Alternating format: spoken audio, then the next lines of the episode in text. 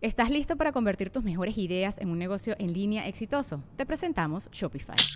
Tal vez no lo sabías, pero nuestro podcast More Than Mamis es un negocio y lo empezamos por supuesto para desahogarnos y hablar sobre la maternidad, no para convertirnos en expertas de ventas y del e-commerce. Así que sí, necesitábamos ayuda para vender nuestro merch y poner en marcha nuestra tienda. ¿Y cómo suena con Shopify? Llegó otra venta. Shopify es la plataforma de comercio que está revolucionando millones de negocios en todo el mundo. Ya seas un emprendedor desde tu casa o desde donde sea, Shopify es la única herramienta que necesitas para iniciar, administrar y hacer crecer tu negocio sin dificultades. Con Shopify puedo gestionar pedidos, envíos y pagos desde cualquier lugar, brindándote toda la información y estadísticas de tus ventas al detalle. Regístrate para un periodo de prueba con tan solo un dólar al mes en shopify.com barra sonoro, todo en minúsculas. Ve a shopify.com barra sonoro para llevar tu negocio al siguiente nivel. Shopify.com barra sonoro. The longest field goal ever attempted is 76 yards. The longest field goal ever missed? Also 76 yards. Why bring this up? Because knowing your limits matters, both when you're kicking a field goal and when you gamble.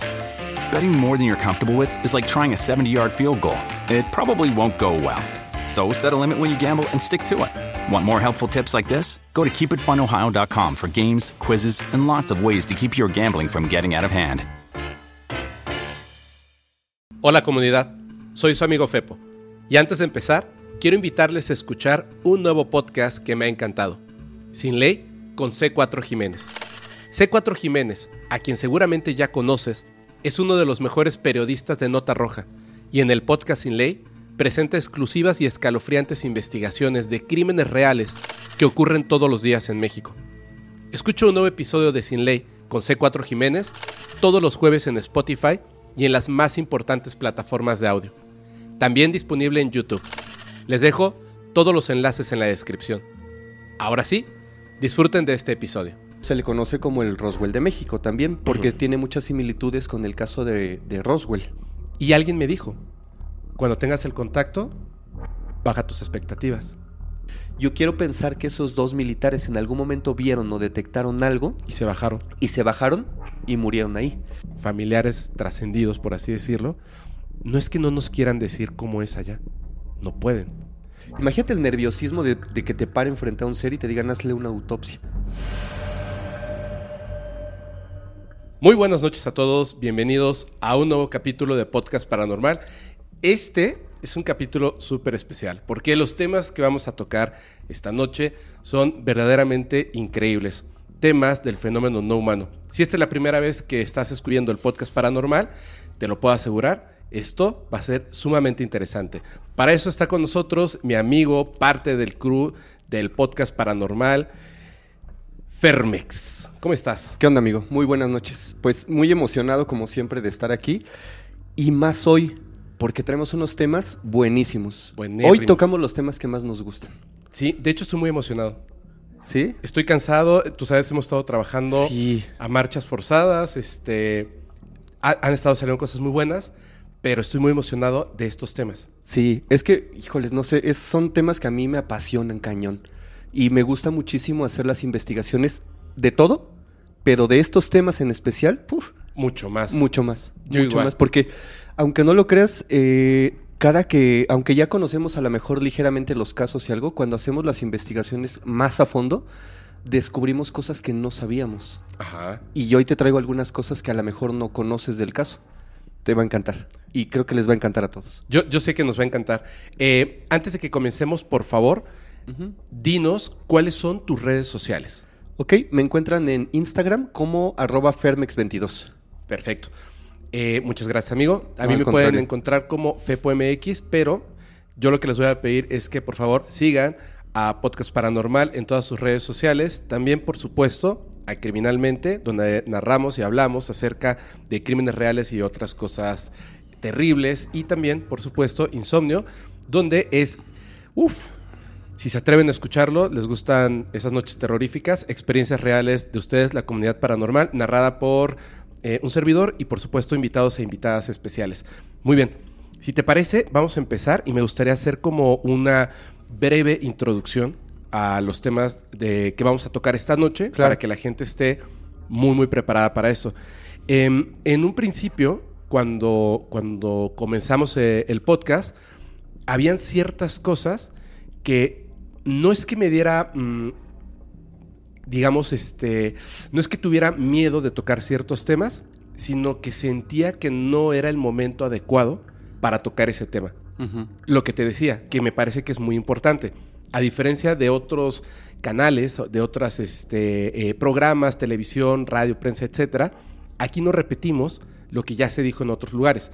Se hace una investigación de lo que ya existe, pero profundizamos hasta encontrar cosas que lo hagan diferente, Claro. que lo hagan más interesante y que de verdad eh, puedan lograr lo mismo que logran en nosotros, en Fermex, en mí, cuando hacemos estas investigaciones.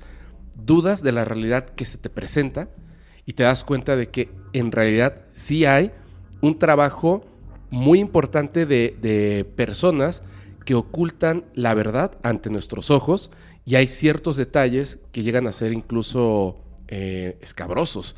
Hay cosas fuertes, muy interesantes y el fenómeno humano, por supuesto, yo puedo asegurarlo, como siempre les digo, no me crean, pero yo puedo asegurar que el fenómeno humano es real. Y hoy vamos a hablar del fenómeno no humano en algo que de alguna manera hemos titulado, siempre se ha titulado así, pero lo hemos titulado en este momento como el caso de el Roswell de México y el Roswell de Inglaterra. Así es. ¿Cómo ves? No, pues muy interesante. Traemos datos eh, que creo que les van a gustar mucho. Y pues sí hicimos la investigación muy a fondo.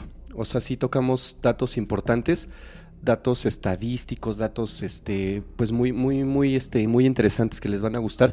Y que lo más importante, lo- los van a hacer dudar acerca de lo que nos dicen. Y yo les recomendaría que cuando duden, investiguen. De Claro. verdad, se van a llevar muchísimas sorpresas. O sea, está padre todo lo que les vamos a decir, pero si las personas que nos están viendo les encanta estos temas tanto como a nosotros, y si se meten a investigar, van a encontrar muchísimas más cosas acerca de estos casos y muchos otros sobre el fenómeno no humano. De hecho, ¿sabes qué? Me gustaría que, que empezáramos con lo siguiente. Fíjate que nos vamos a tener que adelantar a lo que es eh, el futuro, así como un, una- un tiro al aire. Están ocurriendo muchas cosas desde el año pasado, el año 2023. Si estás escuchando esto, espero que en estreno 2024. Están ocurriendo un montón de cosas que me parecen muy importantes. Cuando eh, tú y yo nos conocimos y varias cosas que hemos platicado con la comunidad, con la gente, se habla de una fecha súper importante para la desclasificación del fenómeno o el encuentro con estas entidades de manera abierta. No quiere decir que sea un contacto, porque estas entidades no son humanos, entonces no van a llegar como en aquella ocasión ocurrió entre Europa y América, que hubo un conflicto de, digamos, de creencias, pero eran humanos. Sí, claro. En este caso, ni siquiera sabemos si estas entidades conocen y entienden lo que significa la palabra creencia. Es, es algo diferente, es algo no humano. Van a salir unos documentales muy interesantes. Creo que cuando estén estrenados este capítulo ya sabrán eh, estrenado dos documentales muy importantes. Uno de Jeremy Corbyn y otro que es acerca de Bob Lazar, donde hicieron una representación en 3D muy interesante de lo que vio del Ah, hangar sí, en sí. el S4.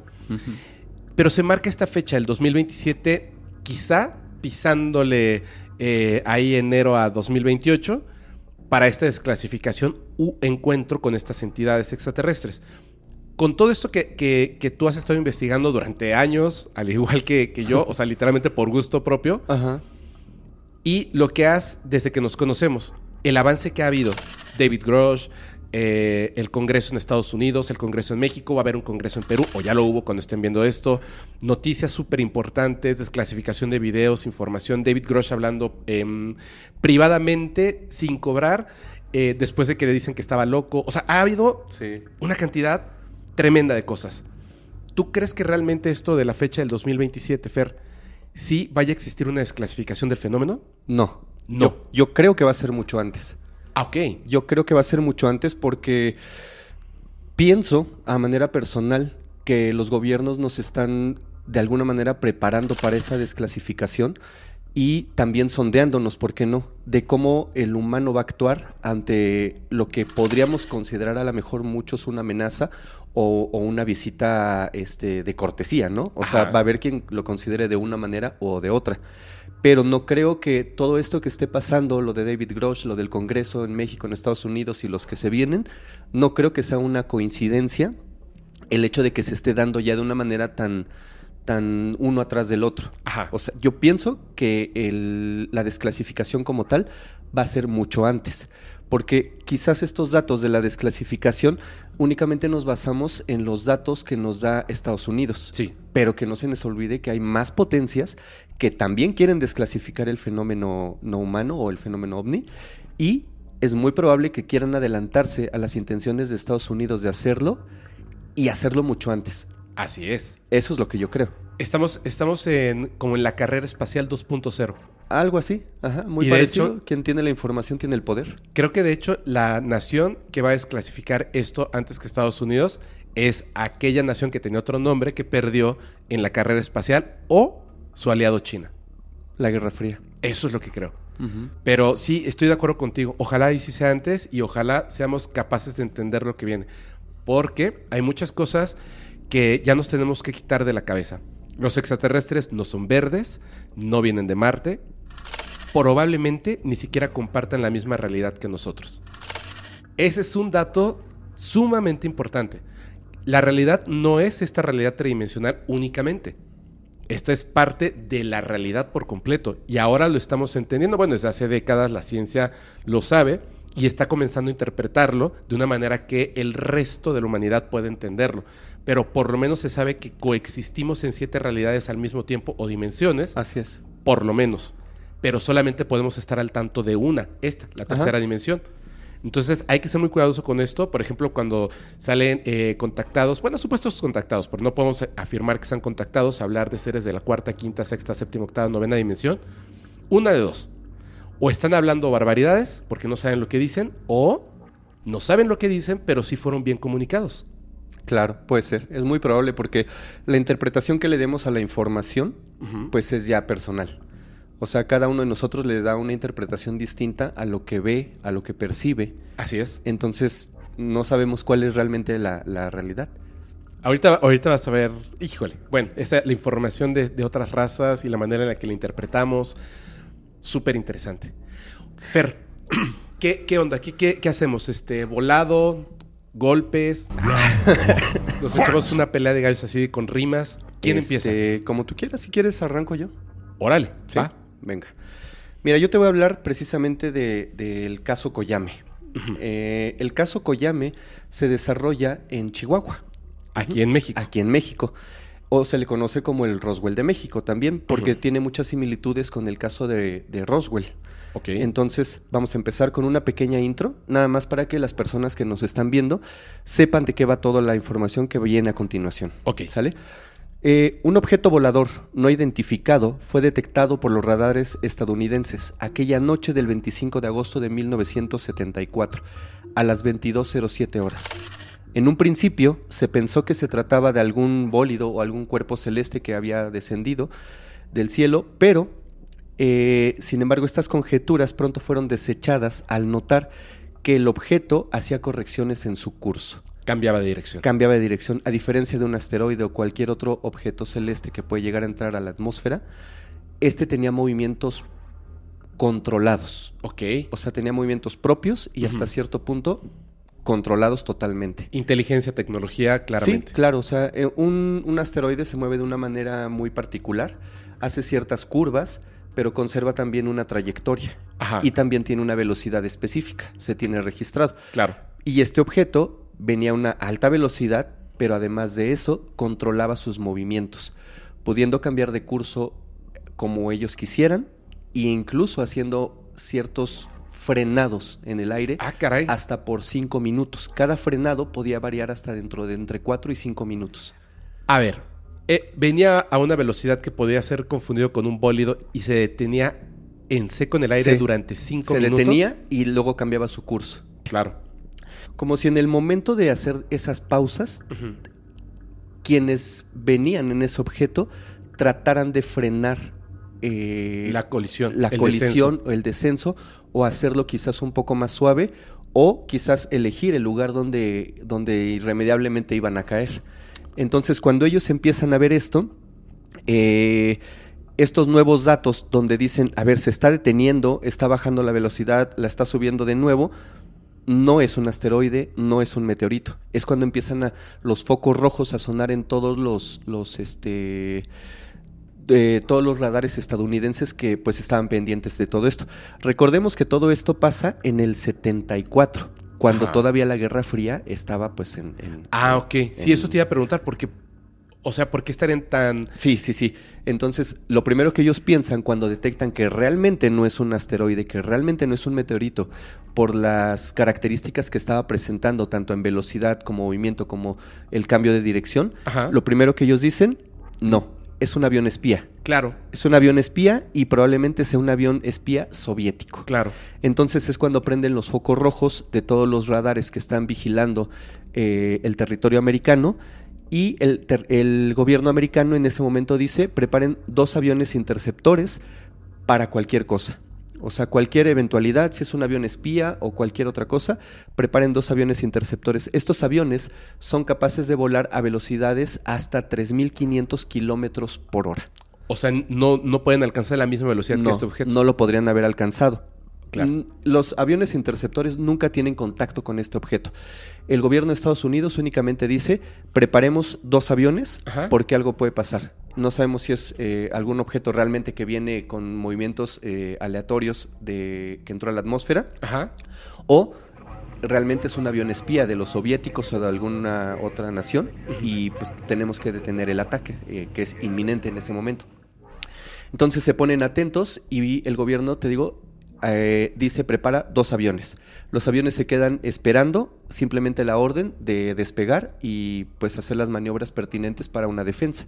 Ok. Al mismo tiempo, ajeno a toda esta situación, el mismo día, un par de horas antes, a las 9 de la noche, de un aeropuerto de Texas, de la ciudad de Texas, despega un, una este, avioneta Cessna 180. Es una avioneta ciertamente pequeña, era una avioneta de origen civil, Ajá. una avioneta que no puede volar a más de 250, 300 kilómetros por hora. O sea, es, es algo sencillo. Sí. Entonces ellos detectan la avioneta, pero pues al ver el movimiento de la avioneta, al ver que no representa ningún peligro y que no tiene ninguna eh, relación con el objeto que están ellos eh, observando, no le prestan mucha atención. Sin embargo, sigue latente en los radares. Y su objetivo, de acuerdo a los, a los informes que se tenían, porque se tiene un informe detallado de los vuelos que van a pasar por ciertos lugares a ciertas horas, Siempre, claro, por supuesto. eh, ellos sabían que esa avioneta al despegar de Texas tenía que viajar a la Ciudad de México. ah, ok. O sea, te- iba, iba a cruzar la frontera. Y la idea es que la avioneta y el curso de la avioneta tenía que pasar por Chihuahua. Claro. Entonces, tienen ubicadas perfectamente la... la Trayectoria, la- dónde sale. Todo, todo. Tienen ah, ubicado la avioneta y tienen ubicado el objeto que sigue descendiendo.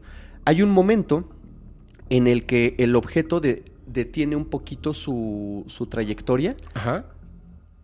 y la avioneta también. Entonces, ese momento es cuando los radares americanos pierden de vista ¿Al la, objeto? la avioneta y pierden de vista al objeto. Al mismo tiempo pierden de vista ambos objetos en los radares americanos. Entonces ellos dicen, ok, la avioneta vuela a una a, altitud mucho más baja que, que el objeto que estábamos vigilando. Ajá.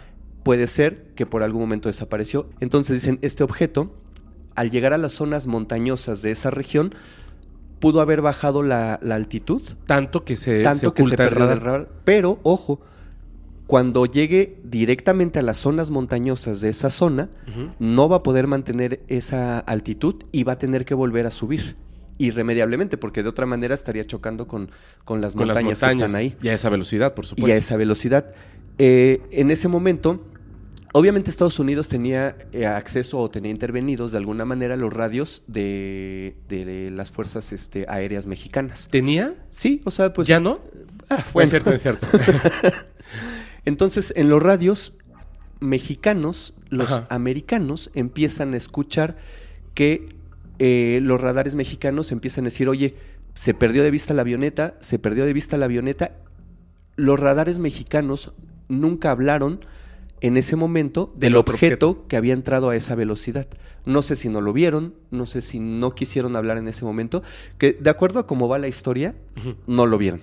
Y de repente desaparece. Y de repente desaparece y los radares y los radios mexicanos empiezan a dar la alerta de que no hay comunicación por radar con Ajá. la avioneta y no hay comunicación por radio.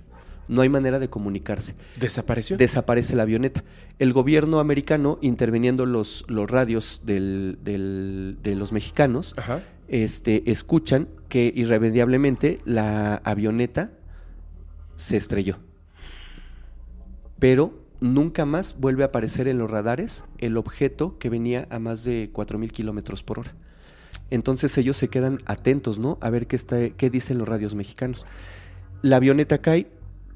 Lo que debió de haber pasado es que el gobierno mexicano, al momento de que detecta que la avioneta Cessna ya no estaba en los radares, debió de haber mandado o una avioneta o otro equipo este, aéreo para saber qué había pasado con esta avioneta. Por si tuvo una colisión, si tuvo una falla, si falló un motor, si falló cualquier cosa. Claro. Y ver dónde cayó y proceder a las labores de rescate que son propias para este tipo de casos. Claro. Sin embargo, escuchan por la radio que el gobierno mexicano dice, bueno, creemos que sí se cayó, de alguna manera colisionó, tuvo un accidente, pero ya es bien tarde. Neta. Ya es tarde y no sería pertinente ahorita eh, internarnos en el desierto para saber qué pasó.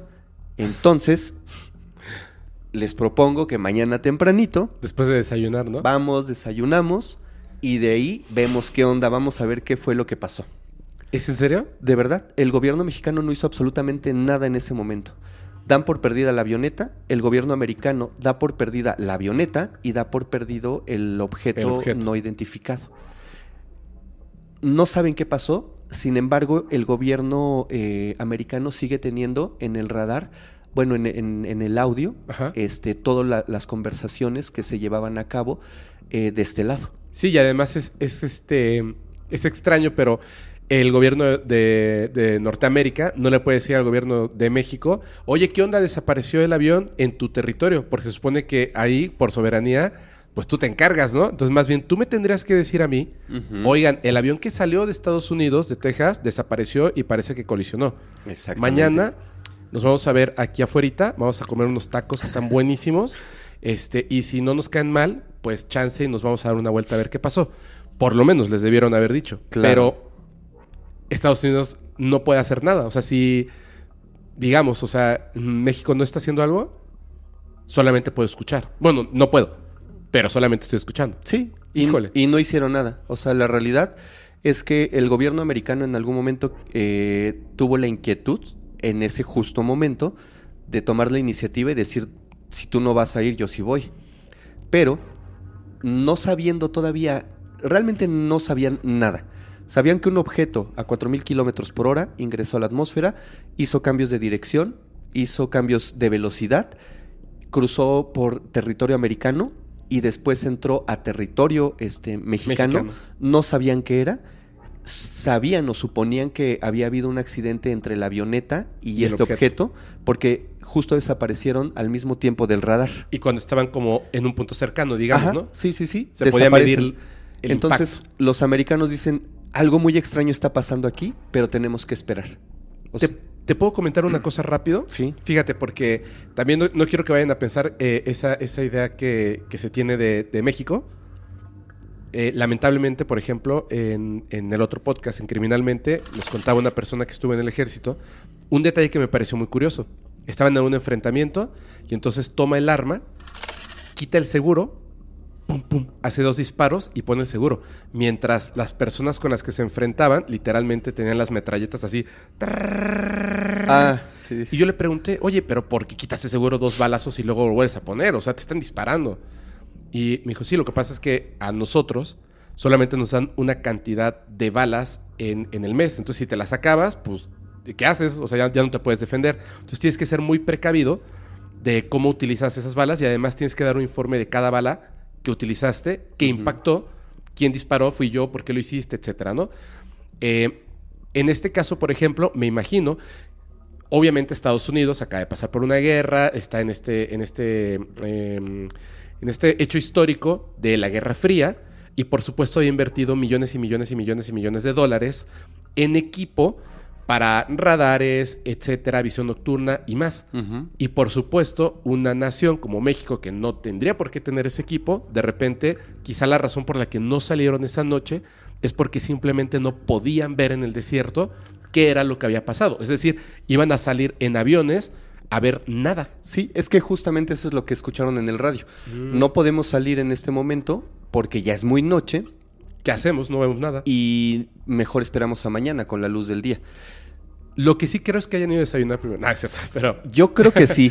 sí, Yo- eso sí, No, obviamente. yo te voy a decir, y no es broma, yo creo que sí, te voy a decir por qué. Porque eh, los aviones, bueno, el avión de reconocimiento que, que tenía la misión, el avión mexicano de reconocimiento que tenía la misión al día siguiente de Ajá. hacer este, la exploración de la zona, Ajá. no salió a las 7 de la mañana, mucho menos a las 6, salió hasta las 10.30 de la mañana. Ay, güey. 10.30 de la mañana, los servicios de inteligencia de los Estados Unidos, a través del radio interceptado, se enteran que el gobierno mexicano había mandado una avioneta de reconocimiento a la zona donde cayó la avioneta. Ojo, donde cayó la avioneta, no donde cayó el otro objeto. El gobierno mexicano hasta ese momento No sabía. no tenía conocimiento de que algo más había entrado a territorio mexicano la noche anterior Claro.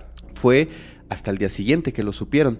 Entonces, todos los servicios de inteligencia Uh. americanos estaban atentos a ver qué, qué- qué dicen los mexicanos. O sea, no podemos cruzar, no podemos mandar nada aún.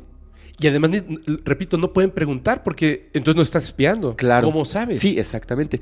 Aún no podían entrar. En ese momento todavía habían conservado los americanos la calma y dijeron, vamos a esperar. Eh, específicamente se dice que la CIA era quien estaba también ya informado de todo esto. Los servicios de inteligencia notificaron a todas sus agencias importantes Claro. y la CIA estaba al tanto de todo lo que estaba pasando. Ya, Mm. ya tenían las manos ahí, ya tenían los ojos ahí, estaban al tanto de todo lo que estaba pasando. Se enteran entonces que al día siguiente despega una avioneta eh, que parte exactamente a las 10.30 de la mañana para tomar conocimiento de qué pasó con la avioneta que se estrelló la noche anterior. En ese momento, a través de la radio interceptada, se escucha que el piloto mexicano confirma La colisión. la colisión de la avioneta y dice, en efecto, estoy viendo una avioneta Cessna estrellada, deshecha prácticamente. Sí. Pero el avión de reconocimiento sigue dando, o sea, no es como que llegue y se pare y se asome, o sea, Sí, el, el avión sigue, sigue girando, sigue dando vueltas, sigue viendo qué, qué más pasó ahí. ¿Por qué? No porque quisiera, sino porque simplemente dice, ok, la avioneta se estrelló. La lógica del piloto mexicano dijo, ¿con qué se estrelló? Claro. Entonces, la lógica de ellos en ese momento fue, se estrelló con otra avioneta de la cual no teníamos conocimiento, que partió de quizás de, de Chihuahua o de algún lugar cercano. De personas que se dedican a cosas ilegales, quizá. Sí, justo eso pensaron, justo eso pensaron inclusive la noche anterior. Mm. Entonces dijeron, debe de haber otro eh, avión o otra avioneta estrellada en algún punto. Claro. Ah, busquémosla. En ese momento, eh, aquí estaba la CIA, ¿eh? Aquí estaba la CIA escuchando todo ese rollo. En ese momento, una voz en el radio dice, hay otro objeto, hay otro objeto. A unas cuantas millas de distancia hay otro objeto estrellado. Y la voz en el radio le dice, sí, ¿qué tipo de avión, qué tipo de avioneta es? No es una avioneta, es un objeto circular, plateado está tan solo a unas millas de distancia. La CIA ya había escuchado todo, el gobierno americano ya había escuchado todo y se prenden todas las alertas, Ahora sí. esperando, así atentos como película, a ver qué demonios van a hacer los mexicanos con esto. ¿Cuál va a ser la manera en que van a proceder? En ese momento cuando se escucha en la radio la voz del piloto diciendo que se había encontrado un objeto eh, metálico, redondo, que no pertenecía a ninguna a nave conocida por la Fuerza Aérea, se escucha una voz en el radio que dice, ordena guardar silencio totalmente, de este lado.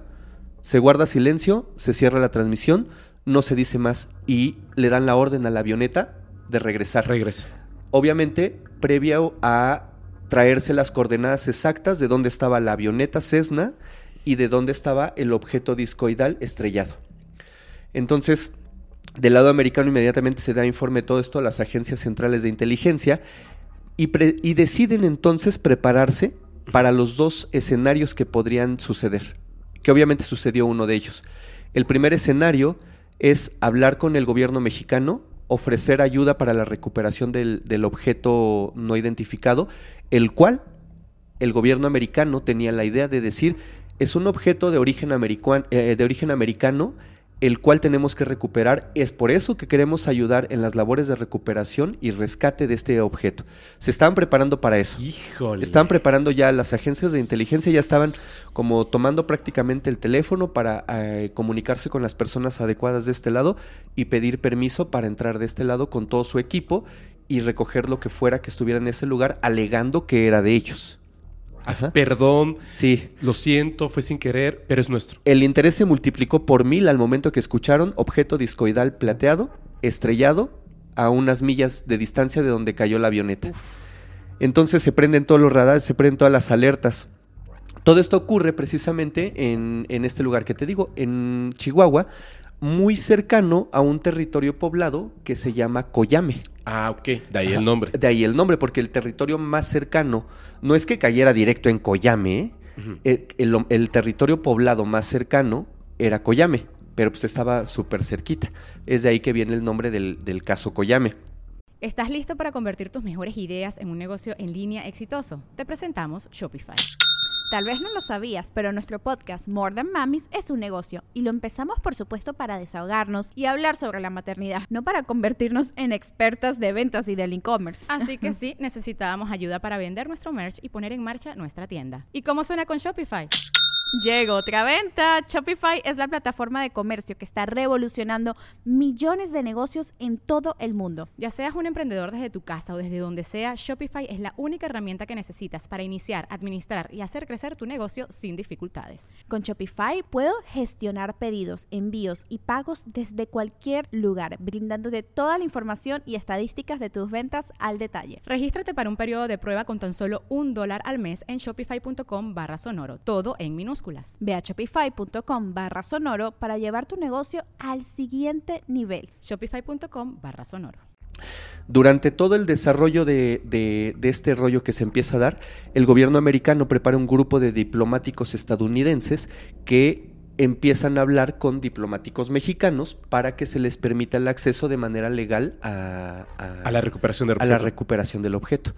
A la par, ellos dijeron, no nos van a dejar entonces.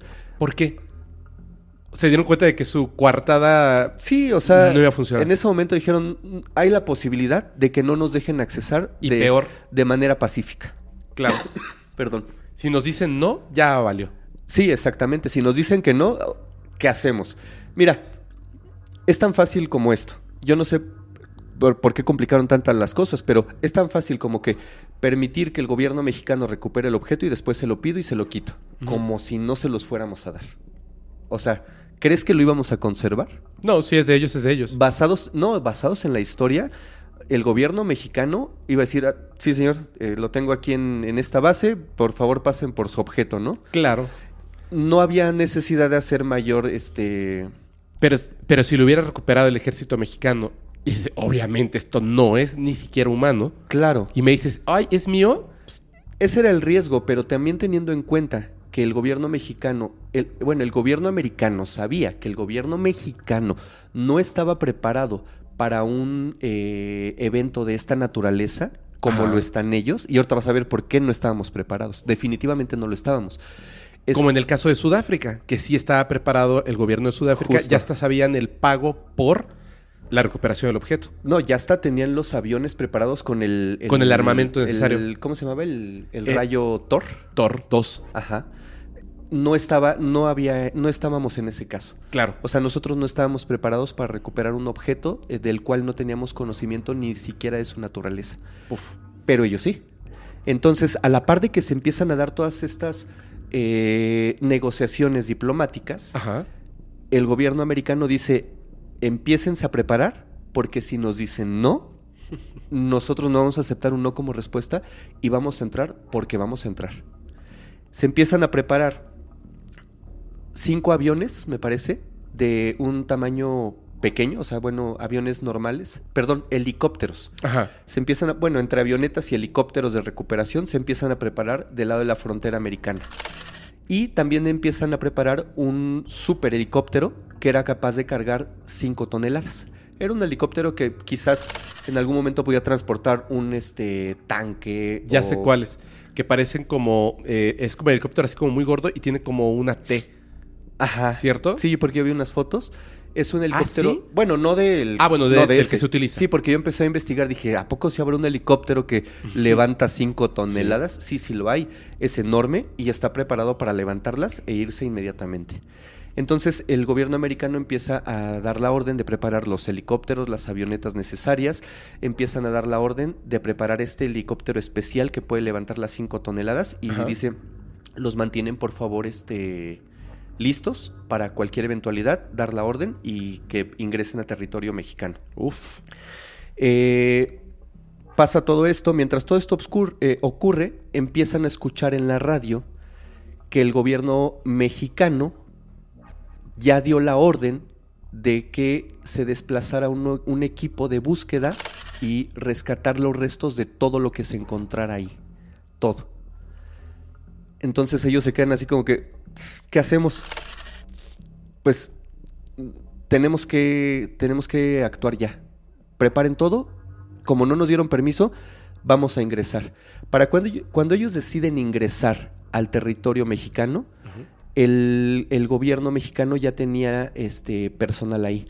Ellos escuchan por el radio, no fue Cruz Roja, no fue este Protección Civil, etcétera, no. Fueron El ejército. el supongo, ¿no? ejército mexicano a recoger esto. A diferencia de ellos, el ejército mexicano llegaron en un convoy eh, con jeeps, eh, con este, camiones y llevaban un- una especie de tráiler especial muy grande que era capaz de cargar pesos también enormes, pero no era como el helicóptero que ellos tenían. Entonces, en ese momento, eh, el gobierno americano se entera a través de la radio que ellos ya están haciendo la recuperación. Entonces, la distancia a la que se encontraban los helicópteros americanos del punto de, de quiebre de las dos eh, naves Ajá. estaba aproximadamente entre una hora 30 a una hora 45. Entonces dicen, ya, o sea, ellos ya están ahí, vámonos, ya. Dan la orden y despegan los... Los, Los helicópteros. Despegan los helicópteros. La única opción era ingresar inmediatamente por la fuerza y tomar el objeto a como sea, o sea, como diera lugar. Por otro lado, se quería evitar también la confrontación con, con el gobierno mexicano, bueno, con el ejército mexicano, Claro. no querían una confrontación armada, ni querían una pelea que se que encrudeciera más todo el problema que actualmente ya se estaba dando en ese momento. Aún así, deciden irse. El tiempo transcurría y fue entonces el 27 de agosto cuando ya en las labores de búsqueda y de recuperación eh, los aviones espías de Estados Unidos informan al centro de inteligencia que los mexicanos ya habían encontrado la nave, ya la habían subido a su tráiler, ya habían subido a otro camión los objetos, este, bueno, eh, los restos de la avioneta Cessna, Ajá. o sea, ya habían cargado todo y ellos todavía no alcanzaban a llegar. En ese momento, eh, pues te digo, lanzan el- el- el- los helicópteros y aquí viene la parte que es un poquito más dramática. Entran al territorio mexicano, obviamente ya sin permiso, pero llegan con unos equipos totalmente distintos a los nuestros. Ellos venían preparados con trajes eh, contra la radiación, venían con máquinas que detectan radiación, venían este, equipados totalmente. O sea, no venían a ver qué pasaba, ellos venían preparados para todo Ya sabían. ya sabían que es. Y del otro lado, ya habían dejado preparado camiones especiales para transportar lo que fuera que encontraran de este lado. Entonces, eh, se desplazan las, las naves americanas a territorio mexicano Ajá. y cuando llegan, aquí es una parte de la historia donde no sabemos qué pasó, porque cuando los aviones, cuando los aviones espías dan su primer informe al, al centro de mando americano, Ajá. dicen ellos ya cargaron todo, ya tienen la nave, ya tienen la avioneta y empezaron su trayectoria de regreso hacia la base militar más cercana en Chihuahua. Pero pasa algo, los aviones espías americanos empiezan a decir por la radio, algo pasa. Arrancaron, se llevaron todo, pero en un momento del trayecto todo el convoy mexicano está detenido. Se no, hay no hay nada que los detenga, no hay nada que les impida seguir avanzando, sin embargo no están avanzando. Esto lo están viendo desde el aire. Inclusive desplegaron un satélite que pudiera tomar fotografías de todo lo que estaba pasando Wow. y tener una información más clara de qué estaba haciendo el gobierno mexicano en ese momento. Los satélites más los aviones espía dicen algo pasó, cargaron todo y a mitad del camino el convoy se detuvo. No sabemos qué O sea, pasa. están ahí en la carretera en el desierto, parados. Ni siquiera en una carretera, o sea, en medio del en desierto. camino en medio del desierto, Ajá, en del parados ahí. Sí, no es como que estuvieran ya en camino en una, en una autopista. No, estaban parados en medio del desierto. Ya no pudieron salir. El, el convoy del, del ejército mexicano ya no salió de la zona. Recorrió una distancia súper corta Ajá. y ya no, ya no avanzaron. Entonces ellos empiezan en alerta y dicen, ya, te- tenemos que llegar ya, ya, y ya venían en camino. La sorpresa es que cuando ellos llegan, descienden, empiezan a hacer su labor de reconocimiento y encuentran dos, específicamente dos militares, estaban tirados en el piso de origen mexicano, muertos. No tenían impactos de bala, no tenían impactos de algún golpe, simplemente estaban tirados en el piso al lado de los, de los camiones. Yo quiero pensar que esos dos militares en algún momento vieron o detectaron algo Y se bajaron. y se bajaron y murieron ahí. Todos los demás soldados que venían, que se dice que eran entre 15 y 20, Ajá. estaban muertos, pero estaban muertos dentro de los vehículos en los cuales este, llevaban todo, todo esto del- de la avioneta y del objeto no identificado. O sea, como si la muerte hubiera sido instantánea, no les dio tiempo ni siquiera de bajarse. O sea, fue una muerte súbita. Sí, fue instantánea, por eso es que el, el convoy se detuvo, ya no avanzaron. O sea, más bien dejó de pisar el acelerador. ya no había nadie con vida. Muchos quedaron, si no es que el 90% quedó dentro de los vehículos totalmente este, Fallecidos ahí, así. sin vida y sin rastros de violencia. Inicialmente pensaron que algún, algún otro, eh, pues alguna otra entidad eh, de cualquier otro tipo los enfrentó y se armaron ahí los balazos, ¿no? Nada, simplemente todos estaban muertos. En ese momento se da aviso a los centros de inteligencia americanos y les dicen, ya estamos aquí y está pasando esto. Ellos obviamente se bajan preparados con los trajes este, antirradiación, Midiendo, se bajan con ¿no? las máquinas, todo, todo, todo. Entonces la orden es, llévense todo. El, el helicóptero eh, engancha desde el tráiler, eh, engancha el, el objeto volador, el Ajá. ovni, lo engancha, lo eleva y se va inmediatamente. Y, le, y también se llevan parte de la avioneta o los restos que quedaron de la avioneta, pero también iban preparados con bolsas antirradiación en, en las cuales metieron a todos los este, militares que habían fallecido en ese momento. No los dejaron. El objetivo era muy claro. El gobierno americano le dijo a la misión de rescate, van a traer el ovni, van a traer la avioneta y se van a traer los cuerpos Todas las pruebas, claro. todas las pruebas. ¿Qué hacemos con los camiones? ¿Qué hacemos con el convoy? Iban preparados con no armamento, sino con bombas, con ¿Explosivos? con explosivos, Ajá. de, obviamente de grado militar súper avanzado. Entonces lo que hicieron es que tomaron todos los restos de los camiones, del convoy, todo lo que, lo que no se podían llevar o no, no les era de utilidad, los llevaron a una región lejana. Y los hicieron explotar hasta dejarlos así, nada reconocible, o sea, ni chatarra quedó. O sea, deshicieron absolutamente todas las pruebas. Todo. Todo lo deshicieron. Para el gobierno, o sea, para el ejército mexicano, desaparecieron. Todos desaparecieron. Desaparecieron eh, las personas, desaparecieron la avioneta, desa- todo desapareció. Todo desapareció. Del otro lado de la, de la frontera esperaba ya un camión muy grande con una, una caja o un contenedor especial para poder meter un objeto que fuera radioactivo. El helicóptero, el helicóptero gigante, obviamente no iba a volar por todo el territorio americano con un ovni colgando de, de- de sus cuerdas. Apenas cruza la frontera, lo Apenas guardan ahí. cruzan la frontera, ya había otro este, equipo preparado para recibir tanto los cuerpos de los militares mexicanos, eh, los restos de la avioneta y el objeto volador no identificado. El objeto lo meten en este tráiler específicamente, cierran y se van. Hasta aquí esa parte de la historia llega porque ya no se supo a dónde llegaron. O sea, de ahí hacia dónde se fueron, Ni idea. no se sabe. El gobierno mexicano en algún momento se le cuestiona acerca de todo esto. Ajá. No sé. Nosotros no hicimos nada. Nosotros no mandamos a nadie. Nosotros no supimos nada de esto que me estás preguntando. ¿Por qué crees? Pues porque seguramente ya habían hablado entonces ahora sí con los americanos y le dijeron, a ver papi, tú no sabes nada aquí, aquí no pasó nada, tú no viste nada, ¿ok?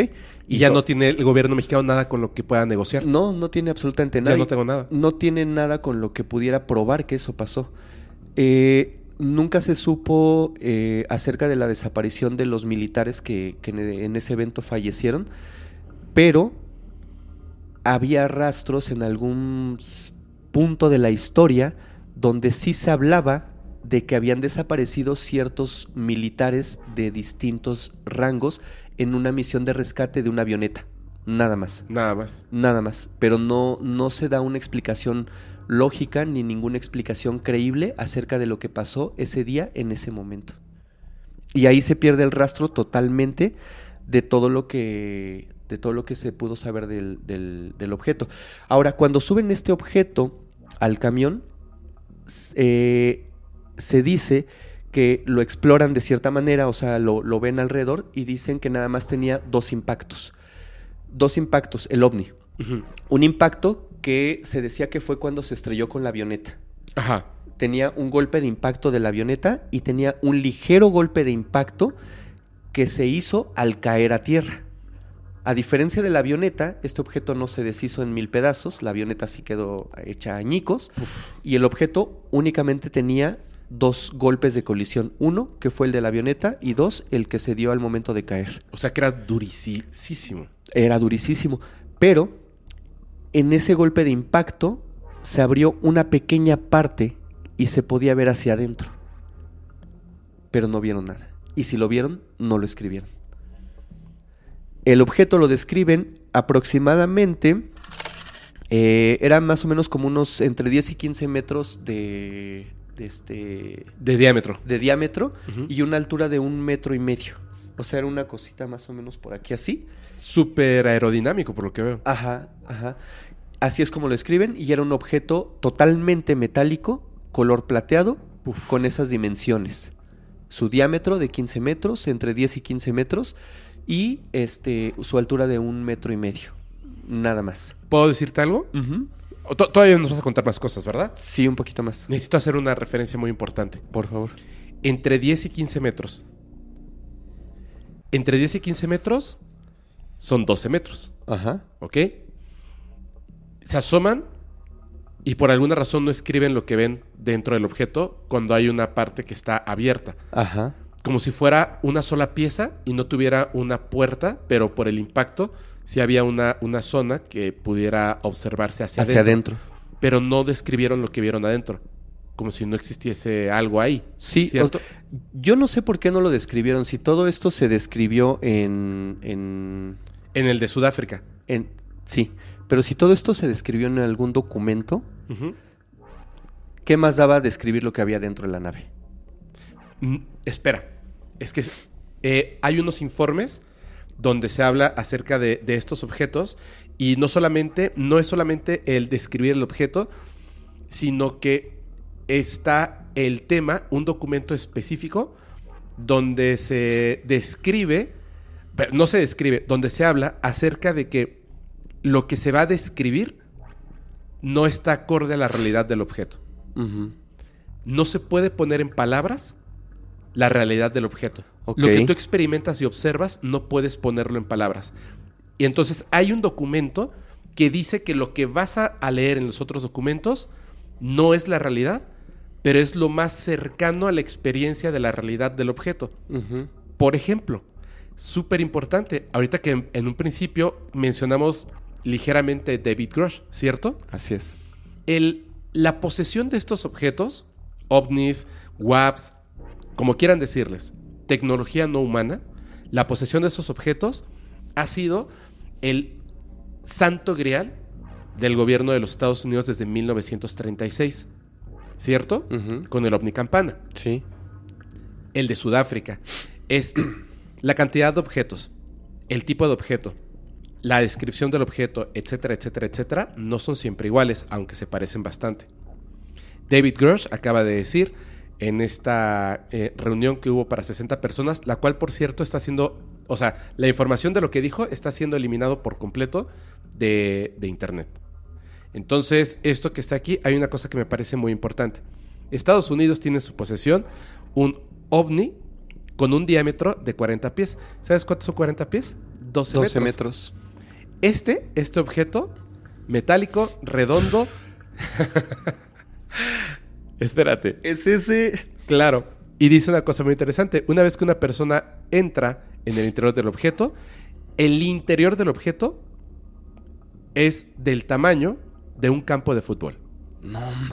¿Cómo describes eso ¿No? a simple vista? Cuando imagínate, es un objeto metálico impresionante en el desierto, en el sol, brillante, hermoso, perfecto, que tiene una colisión clara, que está abierta, y al acercarte y asomarte lo que tú observas hacia allá adentro, ¿cómo lo describes? No estás experimentando la realidad desde adentro para decir, ah, es enorme. Es como ver a la nada. Pues, ¿qué hay dentro? Nada. No, no hay forma de describirlo. E- Erróneamente pensamos que hemos logrado fotografiar la humanidad un agujero eh, de gusano, un hoyo negro en el espacio. En realidad, lo que capturamos es el espacio donde no hay algo, ¿cierto? Ajá.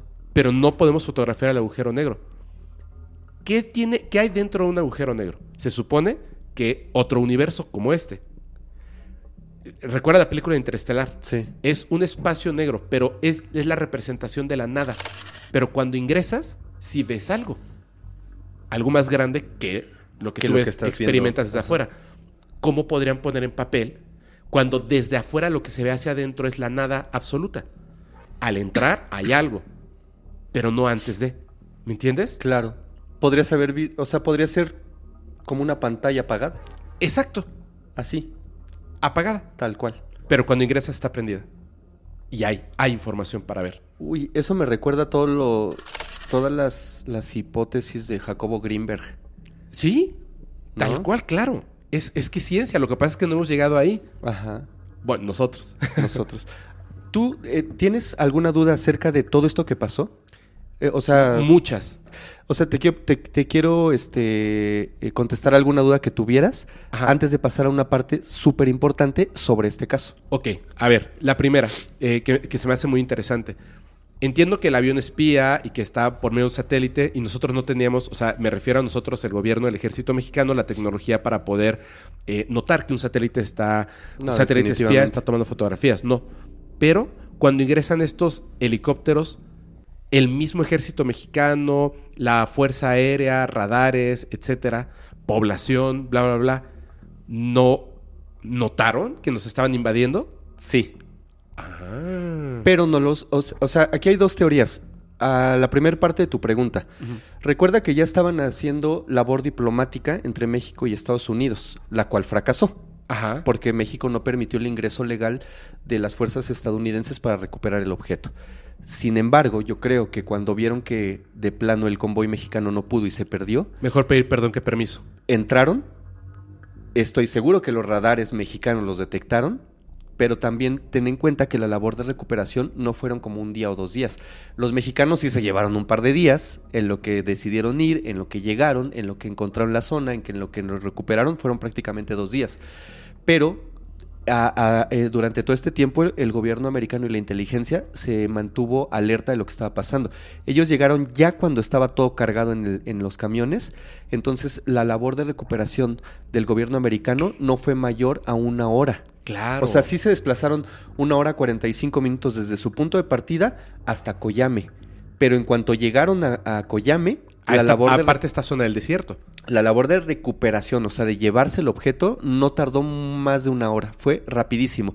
Lo que más tardó fue el deshacerse de las evidencias, como eran los camiones, este, el tráiler y todo eso, que con explosivos que te decía de, al- de alto, este, Sí, eh, ello- eh, eh, de, de grado militar. De grado Ellos mili- hicieron una, una, este, eh, una misión de extracción y limpieza. Pero rápida. Lo que a nosotros nos llevó dos días. Claro. Digo, les hicimos también la, la mitad trabajo, del pues, trabajo, ya ¿verdad? Ubicación, todo. levantarlo, este, llegar y ver que era radiactivo. Ya no se arriesgaron a llegar así a la nada, que no iban a llegar así, de hecho, pero, pero ya tenían un, un precedente de que algo había pasado. Entonces la labor de recuperación de ellos fue rapidísima, no más de una hora, ya tenían el objeto el otro lado de la frontera, ya no se los podías ni siquiera quitar. Ahora tengo la siguiente pregunta. Ahora sí ya me quedó muy claro. Siguiente pregunta. Eh, ¿No hubo en ese informe algún, algún dato o algo de seres biológicos no humanos? No, No. no, no lo hay. Hasta donde se sabe, no lo hay. O sea, y si había, estaban allá adentro en esa negrura espesa que quién sabe qué Ajá, sea. seguramente sí. Pero no hay un, o sea, hay informe de los cuerpos de los, de los militares mexicanos, pero nunca se describe que hayan visto o se hayan llevado algún, este, algún ser que no fuera humano. Ok. ¿ok? Ahora, volviendo a tu primer pregunta, si hubo personas civiles que se dieron cuenta que hubo una movilización muy grande de, de eh, Aeronaves, helicópteros ajá. y todo eso que venían de Estados Unidos. Los identificaron, obviamente. Sí, claro, cinco helicópteros negros gigantescos, ¿no? Así de... Sí, pero eh, la zona de alguna manera también fue cercada y al ser una zona desértica, tampoco era como que la gente se pudiera acercar fácilmente. Además de que, sabes que cuando el gobierno americano hace una labor de recuperación de este tipo o de cualquier otro que es de un grado muy alto, se cerca la zona inmediatamente Sí, claro. y no se permite el paso a absolutamente a nadie. Pero sí hay testigos eh, que dicen haber visto eh, un movimiento militar muy grande, tanto mexicano al momento de que llegaron, como un movimiento muy grande de helicópteros estadounidenses. Personas civiles que vivían en las localidades cercanas. Que lo vieron. Que lo vieron, ajá. No vieron el ovni, pero sí los vieron ingresar a territorio mexicano. Ándale. Ahora, ¿tú cómo crees que sabemos todo esto? Esa, esa era la última pregunta, claro. O sea, si se lo llevaron, escondieron todas las evidencias, ¿cómo sabemos? Fíjate, todo esto recuerda que pasó en el año de 1974, Ok. ¿ok? En ese momento, hasta donde llegué a esa parte de la historia, ahí termina la historia. O sea, ahí termina eh, eh, la parte donde se llevaron el objeto, eh, todo lo que pasó de este lado en México, Estados Unidos, etc.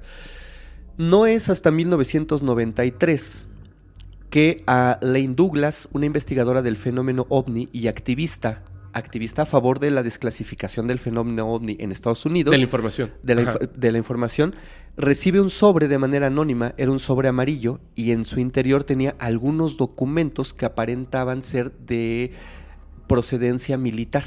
Ándale. Estos documentos traían eh, grabado toda la historia que te acabo de contar. Y de hecho, Era como el reporte militar. era, era como una especie de reporte militar, pero tenía algunas, al- tenía unos detalles A muy- ver. muy importantes. Ella recibe este documento en un sobre amarillo Ajá. con total confidencialidad, no sabe quién se lo manda, no sabe de dónde proviene. Ajá. Al momento de que lo abre, empieza a leer que vienen distintos, eh, distintos casos o información acerca del fenómeno no humano, de recuperación de naves, de contactos, etcétera. Pero hay uno específicamente que le llama la atención, que es exactamente el caso Koyame. Ahora, a la par de que lo recibe ella, este mismo sobre amarillo lo recibieron varios investigadores de renombre a nivel mundial que decía exactamente lo mismo, el caso Koyame y más información. Todos ellos lo reciben, pero es ella, Lane Douglas, quien le da popularidad al caso. Empieza a hablar de él y empieza a expandir la información. Pero no solo lo recibió ella, no solo lo recibió eh, Este grupo de investigadores. Este grupo de investigadores que hasta cierto punto fueron seleccionados. Este documento también se filtró en algunos foros de internet De aquella época. de aquella época. Obviamente no había Instagram, no- o sea, es... Foro. Ya estamos hablando en 1993, Estados Unidos. Sí. Ya había eh, pequeños, pequeños foros donde compartía la gente algunas cosas. Sí, en 1993 se estrenó la película Jurassic Park. O sea, ya, ya estábamos avanzaditos en esta tecnología de internet, Sí. etcétera, y habían foros. Sí, no está como al día de hoy, pero ya estábamos en, en- un campo ya bastante sólido. Se empieza a filtrar este documento. Ahora, eh, este documento lleva el nombre de All the NEF Team Members. All the NEF Team Members. NEF. O sea, ese era el nombre de la misión, de NEF. ujú. ¿Te suena? No. De NEF, hasta donde yo investigué, es el nombre de, de una estrella que algunos, eh, algunas personas o Skywatcher que luego andan viendo así con, con aparatos así bien, bien potentes, Ajá. lo llegan a confundir con un ovni. Pero es el nombre de una estrella. Como dato curioso, también es el nombre de una raza extraterrestre que sale en Star Trek, si no me equivoco. Ah, ok. Es ficticia, Claro. obviamente, pero ese es el nombre que llevaba el documento. El documento no tenía mayor eh, pues información que a quién iba dirigido. All the NEF Team Members, para los miembros del equipo de NEF, Ajá. ¿no? Sí, está bien Sí, la sí, traducción. sí, sí, sí. Y la persona que lo escribía o redactaba únicamente se identificó como J.S. Ahora, esto es súper importante. Este documento llega a manos de ellos. Este documento se filtra en internet. Si tú entras a todos los, actualmente, si tú entras a todos los foros o noticias que puedes encontrar acerca del caso Koyame, Ajá. algunos de ellos te van a mostrar un cachito así del documento. Chiquitito. Ajá. No sé de dónde lo sacaron, pero es un cachito donde en la parte de arriba dice este UFO, unos números, aba- abajo dice All the NEP Team Members. Y después dice eh, que el remitente o quien lo escribe es J.S, sin mayor firma. Y después se viene la información de todo lo que te acabo de contar. Todo lo que viene en ese documento es justo lo que yo te acabo de contar. Ajá. No hay mayor detalle. Justo lo que te acabo de contar viene en ese documento. Sí. ¿Ok? Y te repito, a todos los canales que tú entres de, de- de, Noticias. YouTube, de noticias, alguien, Del fenómeno humano. alguien que te diga, "Ah, vamos a hablar hoy del caso Koyame, únicamente tienen ese cachito. ¿Sale? Y yo te traigo hoy el documento completo. ¿Qué? Tengo el documento completo. Una persona me ayudó a el rastreo de dónde podría estar ese documento. No es que haya sido así que se lo robamos a nadie, pero alguien en algún lugar dijo yo lo voy a subir y lo subieron completo. El documento está en inglés y el día de hoy me di también a la labor de hacer la, la, La traducción la del documento. traducción. Son ocho cuartillas. Ah, caray. Son ocho cuartillas en las cuales se redacta toda esta historia que te acabo de contar. Y además, eh, lo más interesante, no solamente viene el caso de, de Koyame. de Koyame. Viene otro caso más de unas personas en Estados Unidos que fueron abducidos, que tenían pruebas, tanto físicas, porque tenían marcas, tanto en las, en las, eh, en las muñecas como en los tobillos, Ajá. y ahí viene detallado todo lo que pasó con ese, esa abducción. ¿Quieres que te dé un poquitito más de detalle sobre Por, eso? pero sí, por supuesto, por favor. Algo que, que es importante que Ajá. sepan es que ahorita no vamos a tocar a fondo este... Este caso de, de la abducción. No, ese caso de la abducción, te juro que da para un capítulo más, que hablemos de este tipo de, fenómenos. Ok. Este documento Ajá. como te decía, consta de ocho cuartillas. Las cuatro primeras, cinco primeras cuartillas hablan específicamente de Koyame. Ok. Y las últimas tres cuartillas hablan de que muy cercano a esa fecha de Koyame, Koyame fue en el 74. 76, ¿no? Se- no, 74. Ok, 74. Y esto que te, te voy a contar nada más poquitito, así como una intro para un siguiente capítulo, Ajá. sucedió el 24 de junio de 1971.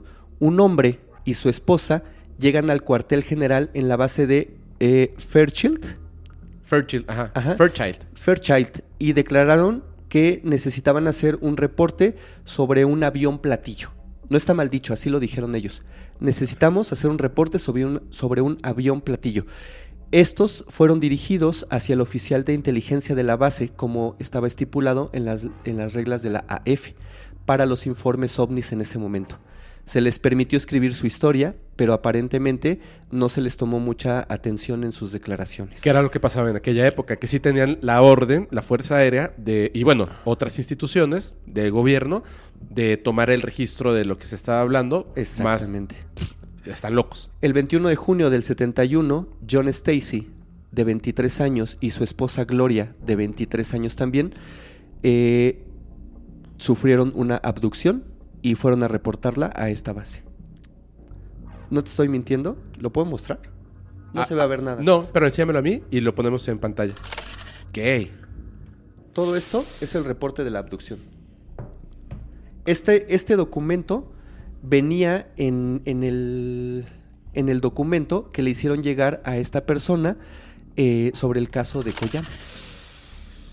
Ella le prestó más atención en ese momento al caso Koyame porque consideró que era mucho más importante. Y obviamente sí, ambos son importantes, pero en este documento viene redactado el, el- Este caso de la abducción. experiencia de abducción que tuvieron estas personas. Ok. O sea que vamos a tener que hacer una segunda parte Sí. hablando de abducciones. Y probablemente esto les vaya a parecer muy interesante porque yo también estuve buscando este caso cuando ya me enteré de él y leí un poco los documentos. Yo nunca había escuchado ese caso. Lo estuve buscando en internet Ajá. y no encontré referencias, o sea, no encontré videos, no encontré noticias, no encontré nada que viniera este, a confirmar todo esto. Entonces, este caso únicamente está en este documento de ocho cuartillas. ¡Sas! Y tenemos el documento. ¡Sas! ¿Y Ahora- ¿Sabes qué? Tendríamos que hablar también de, de- de un documento desclasificado. mm, no de la misma manera. O sea, un informante anónimo, pero en este caso son varios informantes anónimos. No anónimos, pero son informantes que de una, de una forma a otra investigadora eh, y desclasificadora del fenómeno ovni, pero en épocas más recientes, le entregan unos documentos, pero no hay el registro del documento, pero lo que ahí está en esos documentos es una cosa impresionante. Entonces creo que valdrá la pena hablar de ese caso, Ajá. que es, es extenso y toca muchos puntos de la historia del fenómeno no humano y, Y este. y esta abducción, este caso de abducción. Sí, está interesante. La verdad es que no lo terminé de, de, pues de investigar al 100% porque me enfoqué en Koyame, Claro. Pero lo que leí está súper interesante. ¿Y tú qué piensas del caso de Koyame? Yo pienso que fue real. Donde me queda la duda eh, es donde si realmente cuando el gobierno americano llega a donde están ya la, la nave cargada y, y la, la avioneta, realmente los encontraron este pues ya muertos o si sí realmente hubo un enfrentamiento. Yo creo que sí los encontraron fallecidos, porque si no, porque en sus propios registros Sí. se mentirían a sí mismos, ¿me entiendes? Este documento no se sabe de dónde viene ni quién Uso es el interno. autor. Ajá. Tiene algunos detalles este documento. Este documento presenta algunas faltas de ortografía. Quiere decir que no está escrito por una persona con un inglés nativo. Quiere decir que eh, lo escribió alguna persona que habla inglés y que probablemente cometió faltas de ortografía. ¿Por qué es importante las faltas de ortografía? Porque si fuera un documento oficial el cual proviniera de alguna base militar, no tendría ninguna falta de ortografía. Yo he visto muchas faltas de ortografías en documentos oficiales del gobierno de Estados Unidos y de México. ¿De verdad? Y me parece impresionante, sí. Pero la pregunta que te voy a hacer es la siguiente. ¿Es una falta de ortografía grave o es un error de dedo? No, son faltitas pequeñas. ¿Errores de dedo? Sí, puede ser. Entonces puede ser que sí sea real. De hecho, yo también te voy a hablar de documentos y hay una falta de ortografía ahí.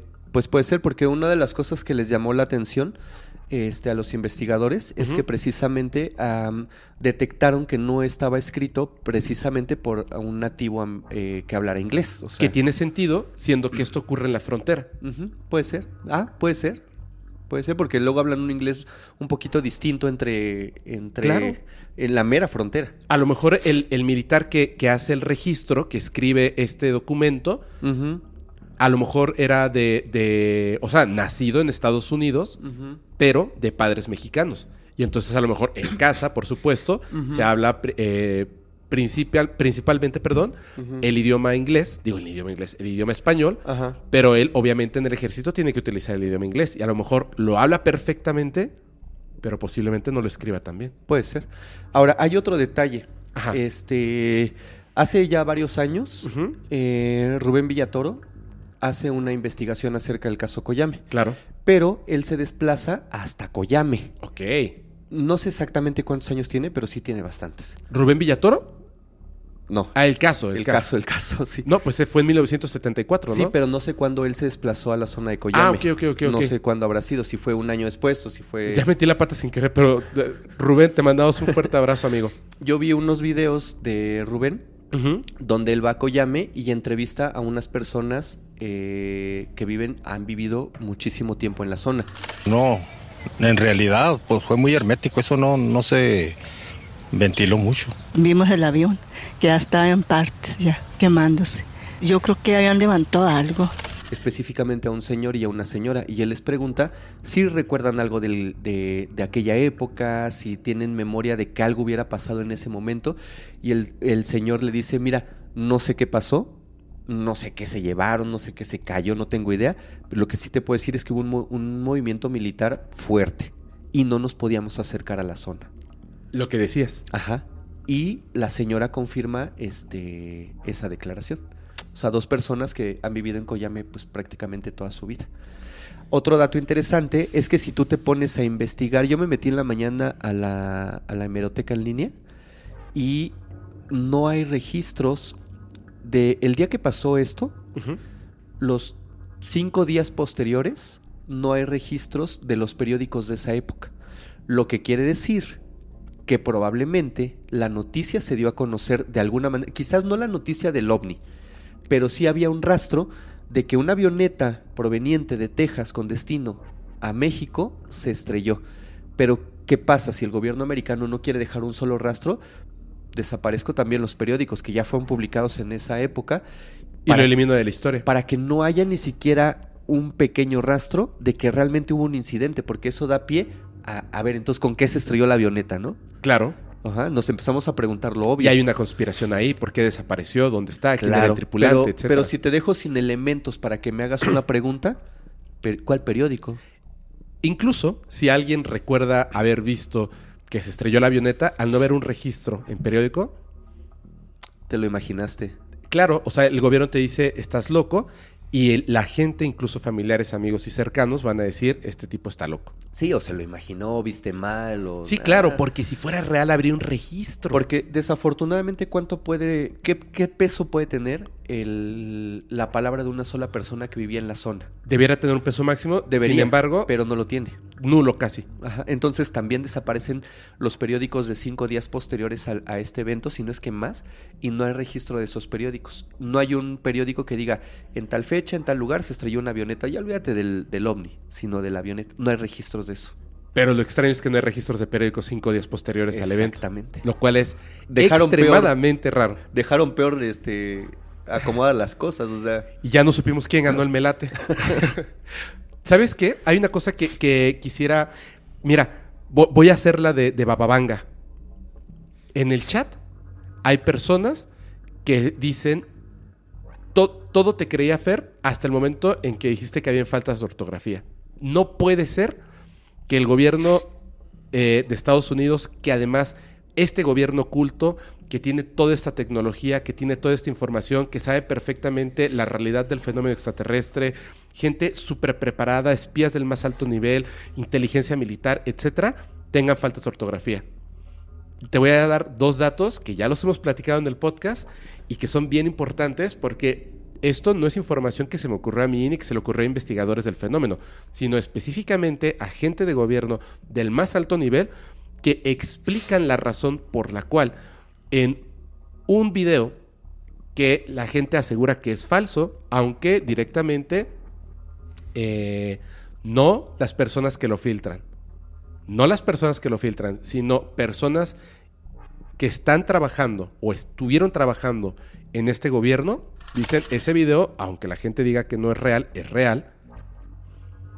En ese video, la razón por la cual dicen que es falso es porque puede ser repetido y porque los doctores que están ejecutando la autopsia parecen amateurs, como si fueran actores disfrazados.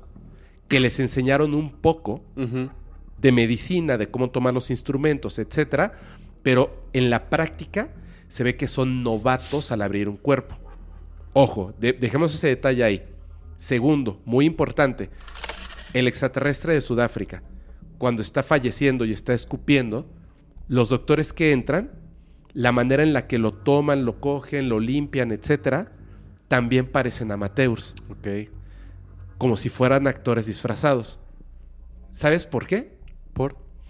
Lo que están buscando no son a los profesionales el top, sino a las personas que se vendan y se callen, los peores de la clase. Si a eso le sumas el nerviosismo que podría tener un doctor pro, así super pro, Claro. o cualquier doctor eh, apenas egresado, imagínate el nerviosismo de, de que te paren frente a un ser y te digan hazle una autopsia. No solamente eso, que, que te digan, ¿se está muriendo el ser? Tú tienes que ver que no se muera. No, obvio, aunque no seas el- entiendo ni siquiera la biología de este ser. Exacto, aunque seas el más profesional, te vas a notar novato porque no, no estás preparado para eso. Justo No fui bueno eso. en clase, no estoy preparado para esto, estoy súper nervioso. Si no hago bien las cosas, desaparezco del planeta Tierra. O sea, momento, ¿no? Híjole, es, está cañón. Entonces me queda, me parece lógico que la persona que redacta el documento de manera secreta, porque es únicamente para uso interno, en este grupo de personas es alguien que se vendió a este lado oscuro de ese gobierno enquistado de las personas de poder que no tiene nada que ver con el gobierno de Estados Unidos, pero está enquistado ahí. Solo hay dos datos para finalizar, Adelante. que eh, son dos datos que me hacen mucho ruido, que estuve ahí investigando. Uno, la avioneta Cessna 180 no está diseñada para viajar de noche, Ok. de entrada. No esas distancias, no de noche. Dos, imagínate eh, un mapa. La avioneta tenía que pasar por un punto específico de su ruta de Texas a México para poder ingresar a través del estado de Chihuahua. Ajá. Supón que el punto donde tenía que ingresar la avioneta estaba aquí en el mapa Ajá. y el punto de contacto con, con el ovni fue acá. O sea, estaba, eh, al- para los que están Estaba- escuchando y no viendo, Estaba totalmente alejado del mapa. alejado, no, no del mapa, estaba totalmente alejada la De rumbo. avioneta de su ruta original. ah. Son dos datos que son los únicos que hacen un poquito de ruido. La avioneta no estaba diseñada para eso, para viajar de noche a esas distancias. Ajá. Y dos, el curso de colisión de la avioneta y el ovni no corresponde al curso que la avioneta tendría que llevar originalmente para ingresar a México. ¿Por qué crees que pasó eso? No sé. ¿Por qué se desvió la avioneta? E- e- El hecho de que se haya desviado y que haya cambiado el curso tanto y que se haya, eh, que haya quedado en otra ruta lejana, Ajá. extraña y más. Fíjate qué raro lo que voy a decir, pero eso no me parece extraño. Recordemos el caso del piloto que en Acapulco Ah. desaparece del mapa. Bueno, desaparece el mapa en la Ciudad de México y aparece en Acapulco. Sí. En cuestión de imposible para esa avionetita haber viajado esas distancias. Imposible. Uy, buen punto. Podría haber sido que parte de, de- o sea, que el ovni... de la colisión. en- no, no, no, pero que el ovni de alguna manera pudiera haber afectado físicamente a cualquier objeto a su alrededor Claro, la realidad a su alrededor. y es y, y la avioneta era lo más cercano que tenía Y lo atrajo. y lo atrajo. Sí, por eso se colisiona. Ahí sí María Click. Y hay una cosa que es muy importante. Creo que no era una avioneta Cessna 180. Sí. Creo que no era una avioneta Cessna 180. Hay una cosa que es bien importante que dice este Bob Lazar. No solamente en los documentos que a él hacían leer acerca de, de este, el Sport Model, esta nave extraterrestre. No solamente en esos documentos. Por eso siempre les digo que, que hay que prestar mucha atención a esos pequeños detalles, ese subtexto. Hay que prestar mucha atención. Ellos te decían, te, te ponen un documento con información errónea, pero errónea solamente para personas que tengan un alto grado de conocimiento.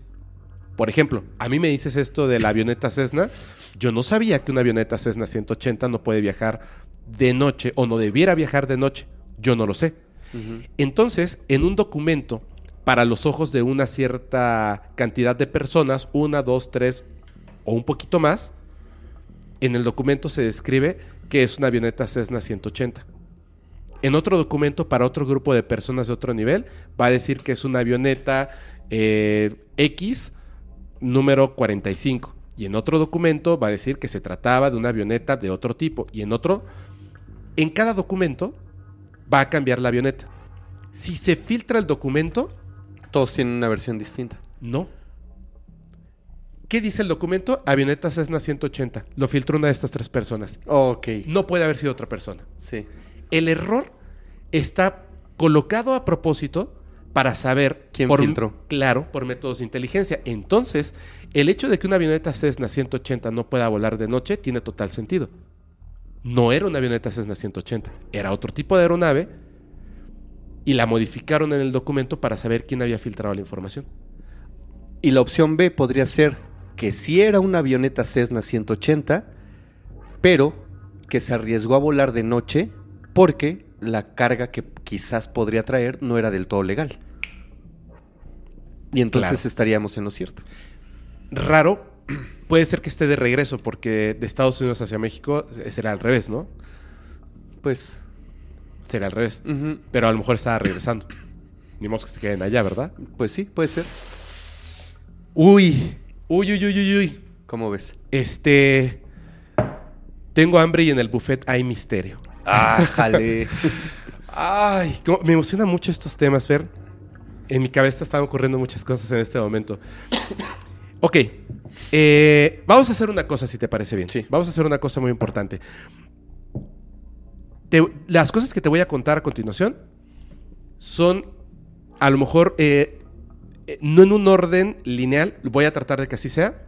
Voy a narrar muchas cosas y quiero explicar algo que es muy importante antes de comenzar. Uno, es importante en la historia cómo tenemos la información. Esta es una informa- información filtrada y después este, desclasificada, lo cual es muy interesante. Tercero, lo que ocurre para que la información no se filtre, cómo se filtra. Súper importante. Hay una persona borrada de la historia y además hay información que cuando tú la buscas No está. ha sido cuidadosamente, ojo, porque fue filtrada y después desclasificada. Cuando fue filtrada, la información estaba más pura, pero no de todos los testigos. Y cuando fue desclasificada, estaba ya no pura, sino que estaba retocada y ya estaba eh, el, el- ¿cómo se llama? El, la información de todos los testigos. Pero estos testigos ya les habían modificado muchas cosas de su realidad. Y la historia fue mutando a través del tiempo porque hay claramente una mano que tiene un borrador que fue borrando ciertas cosas.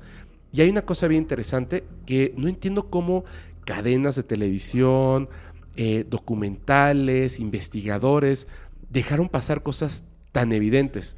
Ya no digamos ni siquiera, bueno, es que yo no sabía que una avioneta Cessna 180 no puede volar de noche. No. Estoy hablando de, de cosas tan importantes como, por ejemplo, que entran tres personas y salen dos. Y conocemos el nombre de las dos personas que salieron y nunca nadie preguntó Por la tercera. qué pasó con esa tercera persona. Súper importante. Fíjate, también hay que, hay que tomar en cuenta lo siguiente. Al ser una información desclasificada, es una información real. No me importa a mí lo que, bueno, es que no sé qué, es que lo hacen para que nos entretenga. No, ellos no querían desclasificar esta información. Se vieron obligados a desclasificar la información. Y hubo un problema muy importante entre naciones debido a que esta información se filtró y fue desclasificada. Ahora, esta, esta historia es conocida como el caso de Rendlesham Forest, que es el, el bosque Rendlesham. Esto ocurre en Gran, Bre- Gran Bretaña, perdón, el 26 de diciembre de 1980. Luego, luego, después de que termina, pues, eh, los festejos de Navidad, por supuesto. Ahora, lo que ocurre aquí involucra a varias personas, pero hay tres personas en específico que tienen un grado de importancia máximo en la historia. Uno es Jim Peniston, que es súper importante por eh, la manera en la que él vive el fenómeno. Hay otro que además em, es el que, digamos, desclasifica la información, es el eh, teniente coronel Charles Halt, que además hay una grabación en audio de la experiencia cuando ocurre. Él lleva una grabadora con un micro, eh, de estas de microcassette Ajá. y va narrando Lo que va ocurriendo. lo que sus ojos están viendo, lo que se está escuchando, etcétera, etcétera, etcétera. Porque no fue un evento de una sola ocasión. Es un evento que se repitió tres veces, tres días seguidos. El día 26 de diciembre, el día 27 de diciembre, el día 28 de diciembre. Por eso involucra a tantas personas. Pero vamos desde el principio. Ok. Muy bien. En este momento eh, me voy a colocar mis gafas porque sí necesito leer algunos detalles porque son súper importantes. Ok. ¿Vale? No me quiero equivocar con esto, ya que la información ha sido de verdad muy difícil de conseguir, aunque hay demasiada información allá afuera, información tremendamente eh, equivocada, porque ha sido, mm, o sea, han tratado de ocultar la verdad ya escrita, lo cual es muy raro y no entiendo el por qué. Pero vamos a, a empezar con los primeros datos de, de este, este caso que ocurre, repito, en el, en el bosque Rendlesham, así se llama. Bueno, así se llama, por supuesto. ¿Qué pasa con esto? Eh, este, este lugar donde ocurre todo este incidente, donde está este bosque, es en Inglaterra, en una zona llamada Suffolk. Ocurre el 26 de diciembre de 1980, a las 3 de la mañana, el primer incidente. Lo que, lo que les voy a narrar es extraño, pero no es extraño en el mundo del fenómeno eh, no humano, Ajá. fenómeno ovni. Sin embargo, hay unas cosas que en un principio nos pueden parecer raras, pero con el tiempo vamos a llegar a la resolución y entender por qué ocurre así. Ojo con esto, spoiler a partir de este momento. Aparece en un periódico, este periódico se llama News of the World, una nota titulada eh, UFO Lands in Suffolk, que es un ovni aterrizó en Suffolk. Aparece esta nota el 2 de octubre de 1983, es decir, literal, casi tres años después del evento. En este periódico, eh, en esta nota, está escrita no por un corresponsal trabajando activamente en el periódico, sino por una persona que nadie sabe quién es. Esta persona se hace llamar Art Wallace, es quien firma esta nota. Rareza. ¿Por qué un periódico publicaría un, escrito tan importante, sobre todo en aquella época, de una persona que ni siquiera conocen y no trabaja para ellos? La razón es la siguiente. Quien estaba eh, designado a tener ese espacio en el periódico para escribir notas de, de- de cosas diversas que no tienen nada que ver con el fenómeno ovni, decide publicar la carta que anónimamente le había enviado una persona. Pero esto es mentira. Este periodista conocía perfectamente a la persona que había mandado la nota. De hecho, no había mandado la nota. Le había dictado la nota. Era su amigo. Esta persona estuvo presente en el evento. Y para evitar que, híjole, así como el ovni, él también desapareciera de este mundo, entonces tuvo que hacerlo de manera anónima e inventan esta historia de que recibe una carta de manera anónima de un tal Art Wallace, donde se describen estos eventos que ocurrieron en este lugar. Y cuando sale la nota, pues hubo como mucho interés al respecto de, lo que decía el periódico y la gente acude a este espacio de, pues, de la sociedad, que es el bosque, que no es de los militares en esta parte, y empiezan a hacer como las cosas en grande. Entonces inmediatamente tiene que salir, eh, en este caso, la parte militar a decir, lo que dice ese periódico no es cierto. Eso nunca pasó. Están locos. Es una mentira Como siempre. y listo. Ahora que ya sabemos, porque hice spoiler, que esto se desclasifica, sabemos que nos mintieron. Pero ¿quién nos mintió? Pensando que nosotros todos somos ingleses, que no lo somos. Sucede que en aquel entonces, en este lugar, en el bosque de Rendlesham, es un bosque bien bonito, de coníferas, eh, pues muy oscuro, muy húmedo, muy frío. Tiene una particularidad. Hay dos bases militares que digamos que rodean este bosque. Es decir, el bosque está en medio y de un lado está una base militar, de otro lado está otra base militar y de hecho hay otra zona que se llama East Gate, que es como un acceso por el cual tú puedes eh, pasar o dirigirte a cualquiera de estas dos bases. Una de estas bases militares es la base eh, Woodbridge y la otra se llama Ben Waters, que seguramente la han escuchado en algunas otras cosas, Ben Waters. Pero en aquel entonces estaban ocurriendo dos cosas tremendamente importantes y una te va a hacer clic de inmediato. La primera, estas dos bases militares de, obviamente de Inglaterra las estaban rentando a otra nación, Estados Unidos. Claro. Y la segunda, y bien importante, ellos estaban rentando estas bases militares y entre muchas cosas porque es una renta del espacio en territorio de, Inglaterra, no podían tener armamento nuclear. Y sin embargo, lo tenían. Lo tenían. Cierto o no, el fenómeno extraterrestre, el fenómeno no humano, tiene una relación tremendamente cercana a las ojivas nucleares. Por, por supuesto. Ellos mismos las han desactivado. Así es. En este lugar, solamente como dato, para que vean que es, real de lo que estamos hablando, 100%, ¿eh? el coronel Gordon Williams era el coronel que estaba, eh, tenía este, estas dos bases a su mando. Cada base también tenía directores, a veces compartían por zonas, porque pues, hay un orden jerárquico.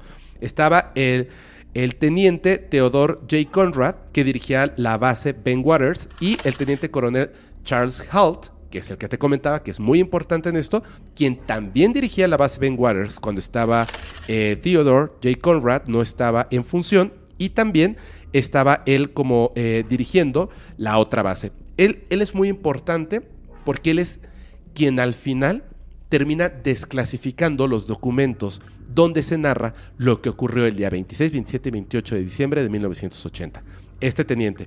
¿Por qué? Porque hay una ley que es bien rara esta ley porque está en muchos países, no solamente en Estados Unidos, en Inglaterra, en otros países también, como en Rusia. ¿Qué es lo que sucede? Esta ley te dice que a partir de tanto tiempo, tú puedes exigir como ciudadano que se desclasifique un documento. ¿Cierto? Sí. Ok. Yo soy el gobierno, Fer. Tú eres la ciudadanía. ¿Quieres que desclasifique un documento? ¿Cuál? o sea, ¿cómo voy a saber si Claro, está clasificado. Claro. ¿Cómo podrías tú pedirme que desclasifique un documento? No es como que me digas, desclasifica todos los de los ovnis. De hecho, en Estados Unidos ligeramente se puede hacer eso. Pero aquí no. Pero como estaba... O sea, puedes pedir la desclasificación de un documento sin tener el conocimiento de qué documento quieres que desclasifique. No se puede. No se puede. no pues, se puede. ¿Cómo? Aquí le tienes que decir a qué hecho específico te refieres. ¿Qué documento?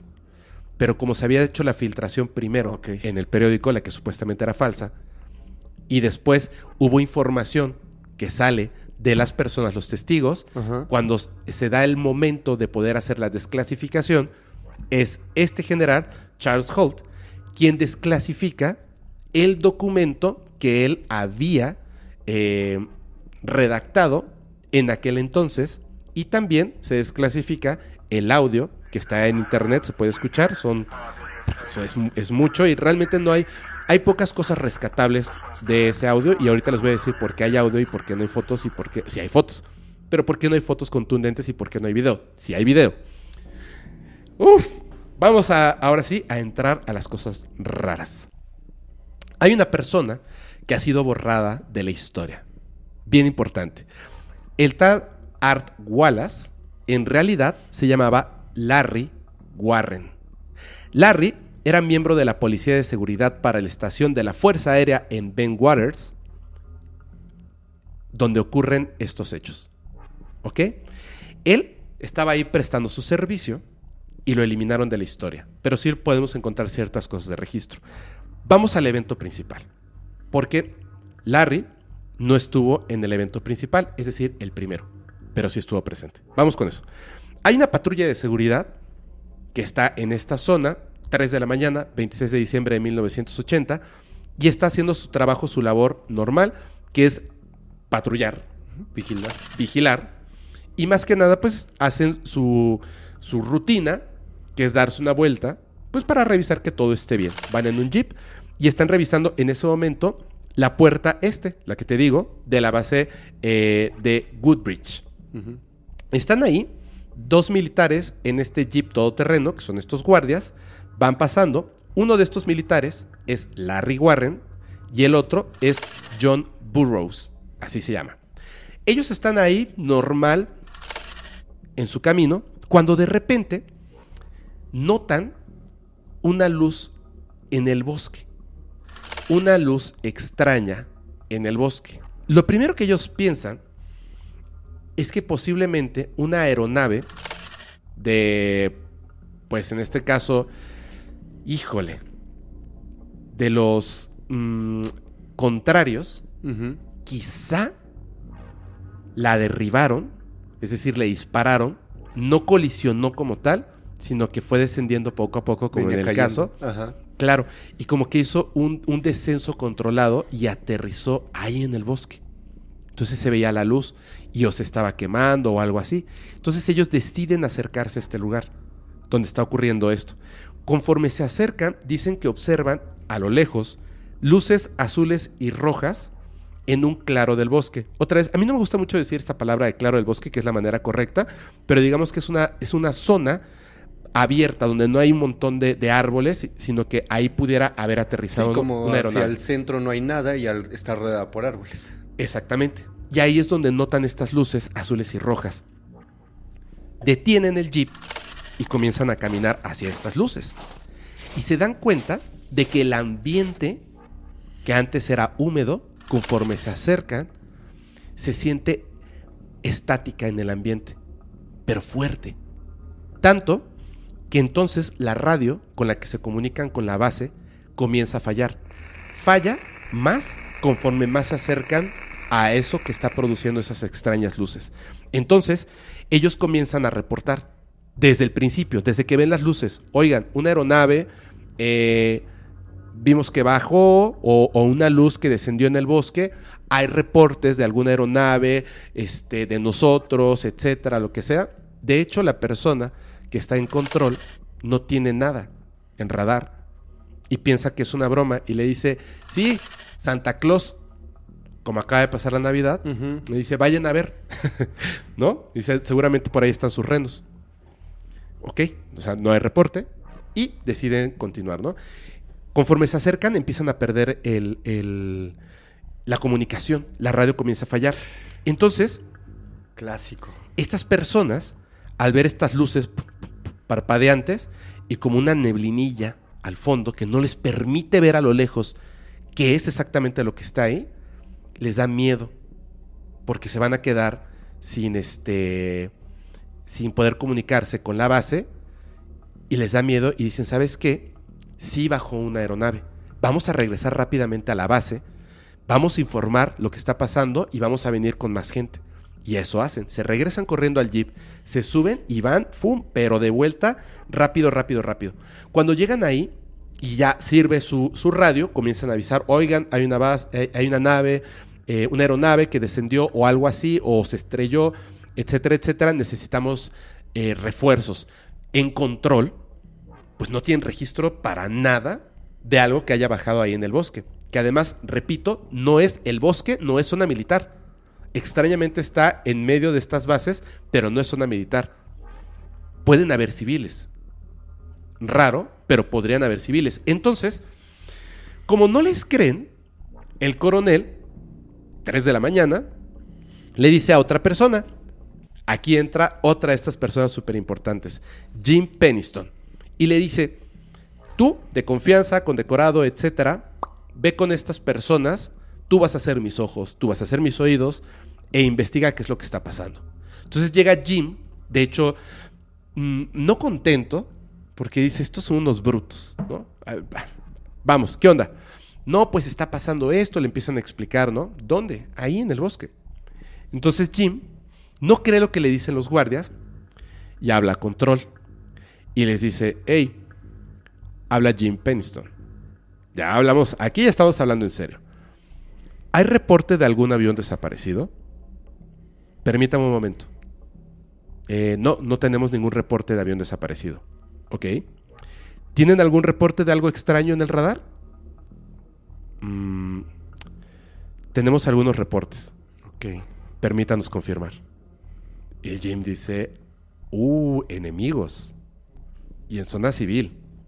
Resulta que sí, en efecto, se habían reportado por varios aviadores militares y comerciales que habían estado sobrevolando el área por cualquier tipo de razón, habían visto en la zona un objeto metálico de forma cónica con una extraña luz roja parpadeante en la parte superior y una luz azul en la parte inferior del objeto. Esto es real y están estos registros. Entonces, ya eh, Jim, junto con John y junto con Larry, dijo, vamos a investigar, llévenme a ese lugar. No pueden llevar armas. Pero es que no, es zona civil, no militar. Pero si es una aeronave enemiga, no podemos llevar armas, déjenlas aquí. Dejan las armas, se suben y comienzan a avanzar. Conforme van avanzando, Jim, John y Larry, quien después filtra la noticia, observan extrañamente que lo que decían estas personas no era una mentira. Observan una luz anaranjada que por el color pensó que era fuego. La aeronave se está quemando. Pero además de esta luz anaranjada, habían unos pequeños destellos de luz blanca justo en el centro de lo que era esta luz. Como si personas estuvieran con lámparas prendiéndolas y apagándolas Desde adentro. en ese lugar donde se estaba quemando algo. Claro, los pilotos. Entonces comienzan a acercarse más y más. Pero llega un momento en el que les dice, hey, detengan el jeep. Porque ya en el bosque ya no existe camino para que el jeep pueda avanzar. Y hay pues lodo, humedad, etcétera. Y les dice, paremos aquí el jeep y continuemos caminando. En ese momento, cuando deciden regresar a pie, toman la radio y empiezan a avisar a control. Está pasando esto, nos vamos a detener, vamos a dejar el jeep, vamos a continuar. Y la radio ya comienza a tener estática, pero aún los escucha. Y entonces Jim le dice a Larry, tú te quedas en el jeep. Y usted, John, venga conmigo. Entonces Larry, que es el que filtra después la noticia, se queda en el jeep esperando. John y Jim Peniston continúan su camino. Conforme van avanzando, imagínense esto por favor. El bosque, 3 de la mañana, la radio comienza a fallar. Están los ruidos de un bosque. En la noche, el viento, las hojas, algunos animales por ahí. Y de repente, silencio absoluto. Absoluto. Ni siquiera tus pisadas generan ruido. Y está esta extraña luz cada vez más cerca de ti. Se detienen al darse cuenta de este silencio absoluto extraño. Se observan los dos hombres y en ese momento, en el silencio total, un ciervo grita. Horrible. Se espantan del grito del ciervo y el ciervo brinca frente a ellos corriendo. Y en eso empiezan a escuchar que los animales de alrededor, no solamente del bosque, sino de una granja cercana, porque eso es lo que describen animales de granja y del bosque, comienzan a gritar, alterados terriblemente. Al mismo tiempo, gritan, gritan, gritan. Y se tienen que detener en ese momento porque entre los animales del bosque que están gritando, pasan corriendo frente a ellos espantados. En la noche. Y entonces, claramente, ya hay algo muy extraño en este lugar. Además, ¿qué dice Jim? Los gritos, por supuesto, después de un silencio absoluto, los gritos de los animales de la granja, del bosque, hubo algo que era más extraño aún que escuchar a todos los animales alterados gritando de repente. Entre los gritos estaba el grito de una mujer. Entonces, terminan de gritar los animales y de repente, ¡pum! Silencio total otra vez. A ver, entonces, ¿nuevamente se hizo silencio o cómo? Sí, nuevamente se hace el silencio. Después de que los animales están gritando, nuevamente silencio. Pero aquí ocurre algo bien impresionante. Ya solamente quedaba John, Burroughs y Jim eh, en, el camino hacia esta extraña luz o extraño juego de luces. Cuando se hace nuevamente el silencio, que es lo que muchos definen como esta irrealidad aparente del fenómeno no humano, John decide quedarse atrás. O eso es lo que piensa en un momento Jim. Jim Penniston dice, en, digamos que en ese momento ya no están pensando claramente. Ya ves que pasa mucho eso. Ya no están pensando claramente porque en realidad John no decidió quedarse atrás. Él iba caminando y en el momento en el que se hace el silencio, se queda congelado, Estático. estático, respirando, con la mirada al frente, con los brazos a- así, a un costado, cada uno, parado, simplemente ahí, detenido. Y Jim continúa caminando. Pero no se da cuenta que él se quedó atrás. ¿Sí? Pero de esa manera En así. su- sí, así, tal cual, se queda así. Ok. En su cabeza, para, para, para Jim, John decidió detenerse. Y para John, Jim nunca continuó caminando. Él no recuerda lo que ocurre a continuación que te voy a narrar. Esta es la parte que es tremendamente importante. Jim continúa caminando y entra a este claro del bosque. Lo que encuentra ahí es lo siguiente. Él observa una aeronave o algo así flotando. Es lo primero que él piensa, que está flotando y que tiene un campo de fuerza, escuchaste bien, un campo de fuerza que cubre el espacio donde está este claro del Ajá. bosque, un campo de fuerza Como un domo invisible. pero visible, Ajá. porque dice que el color de este campo de fuerza es como grisáceo amarillento espeso. Imaginemos esto.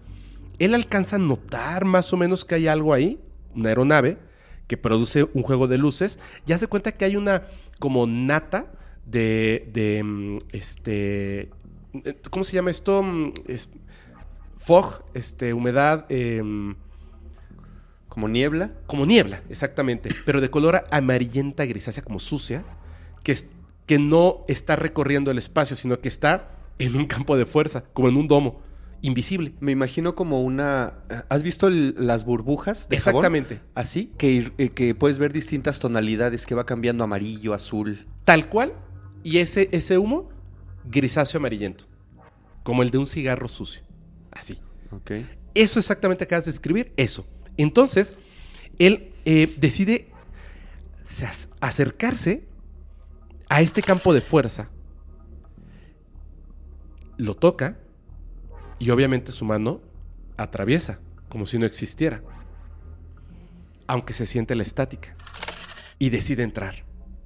Y entra, accede a ese campo de fuerza.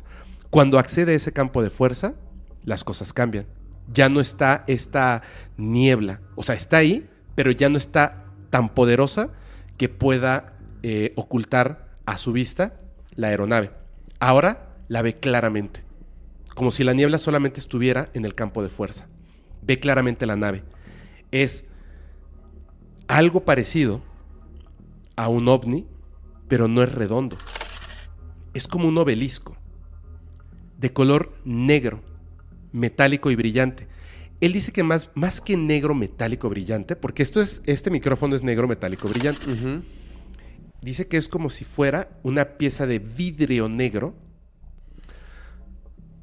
con las formas muy definidas, un poco mate y brillante al mismo tiempo. Como si fuera el centro fuera mate y después tuviera una capa de vidrio negro brillante. ¿Me entiendes más sí, o menos? Sí, sí, sí, sí.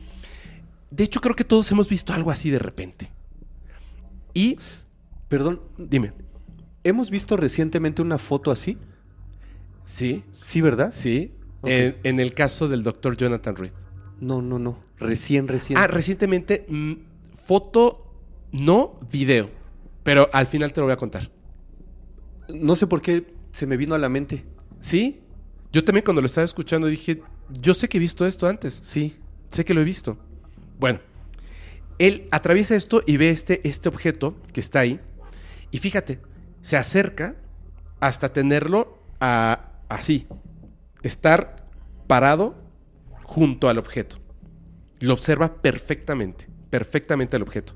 Dice que debajo de la piel de este objeto, lo que te digo, que está como recubierto, Ajá.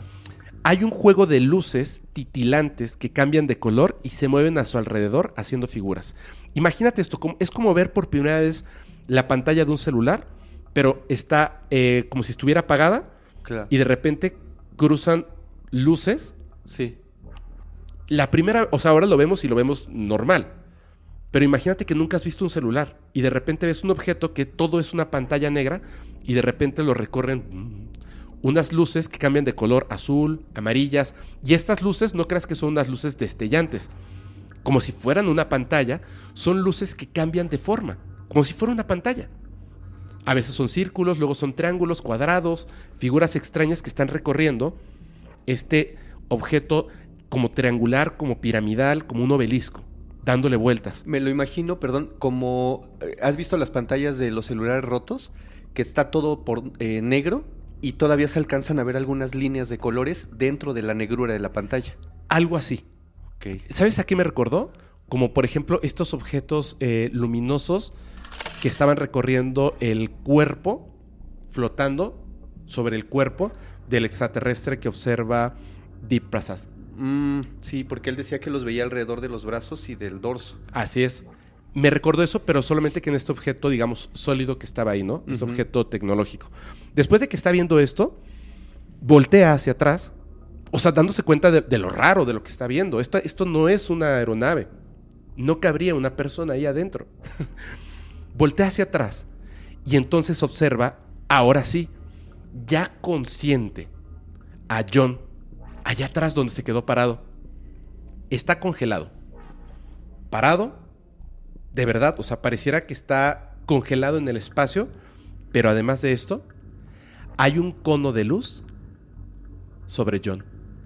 Como si hubiera algo sobre él que le deja caer un cono de luz, como si lo tuviera ese cono de luz Es lo que lo mantiene estático. aprisionado. Exactamente, estático.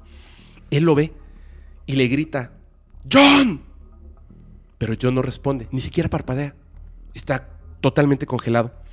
En ese momento Jim, dándose cuenta de lo que está ocurriendo, lo obvio, ya no está en este estado como de hipnosis. Está, a partir de que atraviesa el campo de fuerza, está totalmente consciente. ¿Sabes qué tenía él colgado aquí del cuello? ¿Qué? una cámara fotográfica. Toma la cámara fotográfica y comienza a tomar fotografías del objeto. Clic, clic, clic, clic. Toma las fotografías y aunque la radio ya no funciona, o sea, cero, ya la radio no funciona, está en estática total, él dice, quizá, piensa, en la base me sigan escuchando. Puede ser. Yo no los escucho a ellos, pero puede ser que ellos me escuchen a mí. Así que voy a ir narrando lo que estoy viendo, lo que estoy observando, la nave, todo. Toma la radio, después de haber tomado las fotografías, y empieza a eh, avisar, a anunciar todo lo que está viendo. Después de esto, de que narra lo que está pasando, John está congelado, la nave está así, hay unas luces, bla, bla. Qué raro. Porque él en su cabeza estaba esperando, mientras recorría la nave y la observaba, de repente encontrar una bandera de Estados Unidos o una bandera de Inglaterra o que dijera eh, USAF, eh, US eh, Air Force, ¿no? Fuerza Aérea de Estados Unidos. Algo.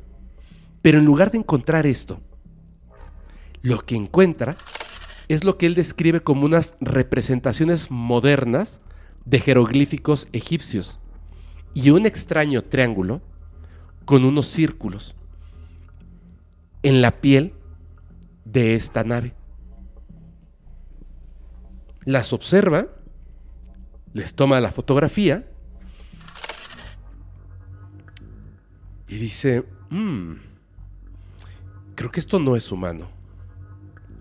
Y entonces, en un acto de valentía, acerca su mano y empieza a tocar la superficie del objeto. Perfecta, cálida. Aunque no se siente el calor con- cuando acerca la mano, cuando toca el objeto, el objeto está calientito, como si tuviera electricidad también. Y empieza a recorrer el objeto hasta que sus manos llegan a donde están estos jeroglíficos. Y en el momento en el que él toca estos jeroglíficos extraños, los jeroglíficos se prenden. A su toque se encienden de una manera tremendamente impresionante para la tecnología de aquel entonces. Pero no solamente eso. Esa luz con la que se prenden los jeroglíficos llega hasta su mente. En lo que él describe como el ojo de su mente. Esa luz entra a su cerebro y es tan potente que apaga la realidad. La luz no solamente es una luz que lo cega en el ojo de su mente. La luz incluye unos y ceros en un orden en específico. Código binario.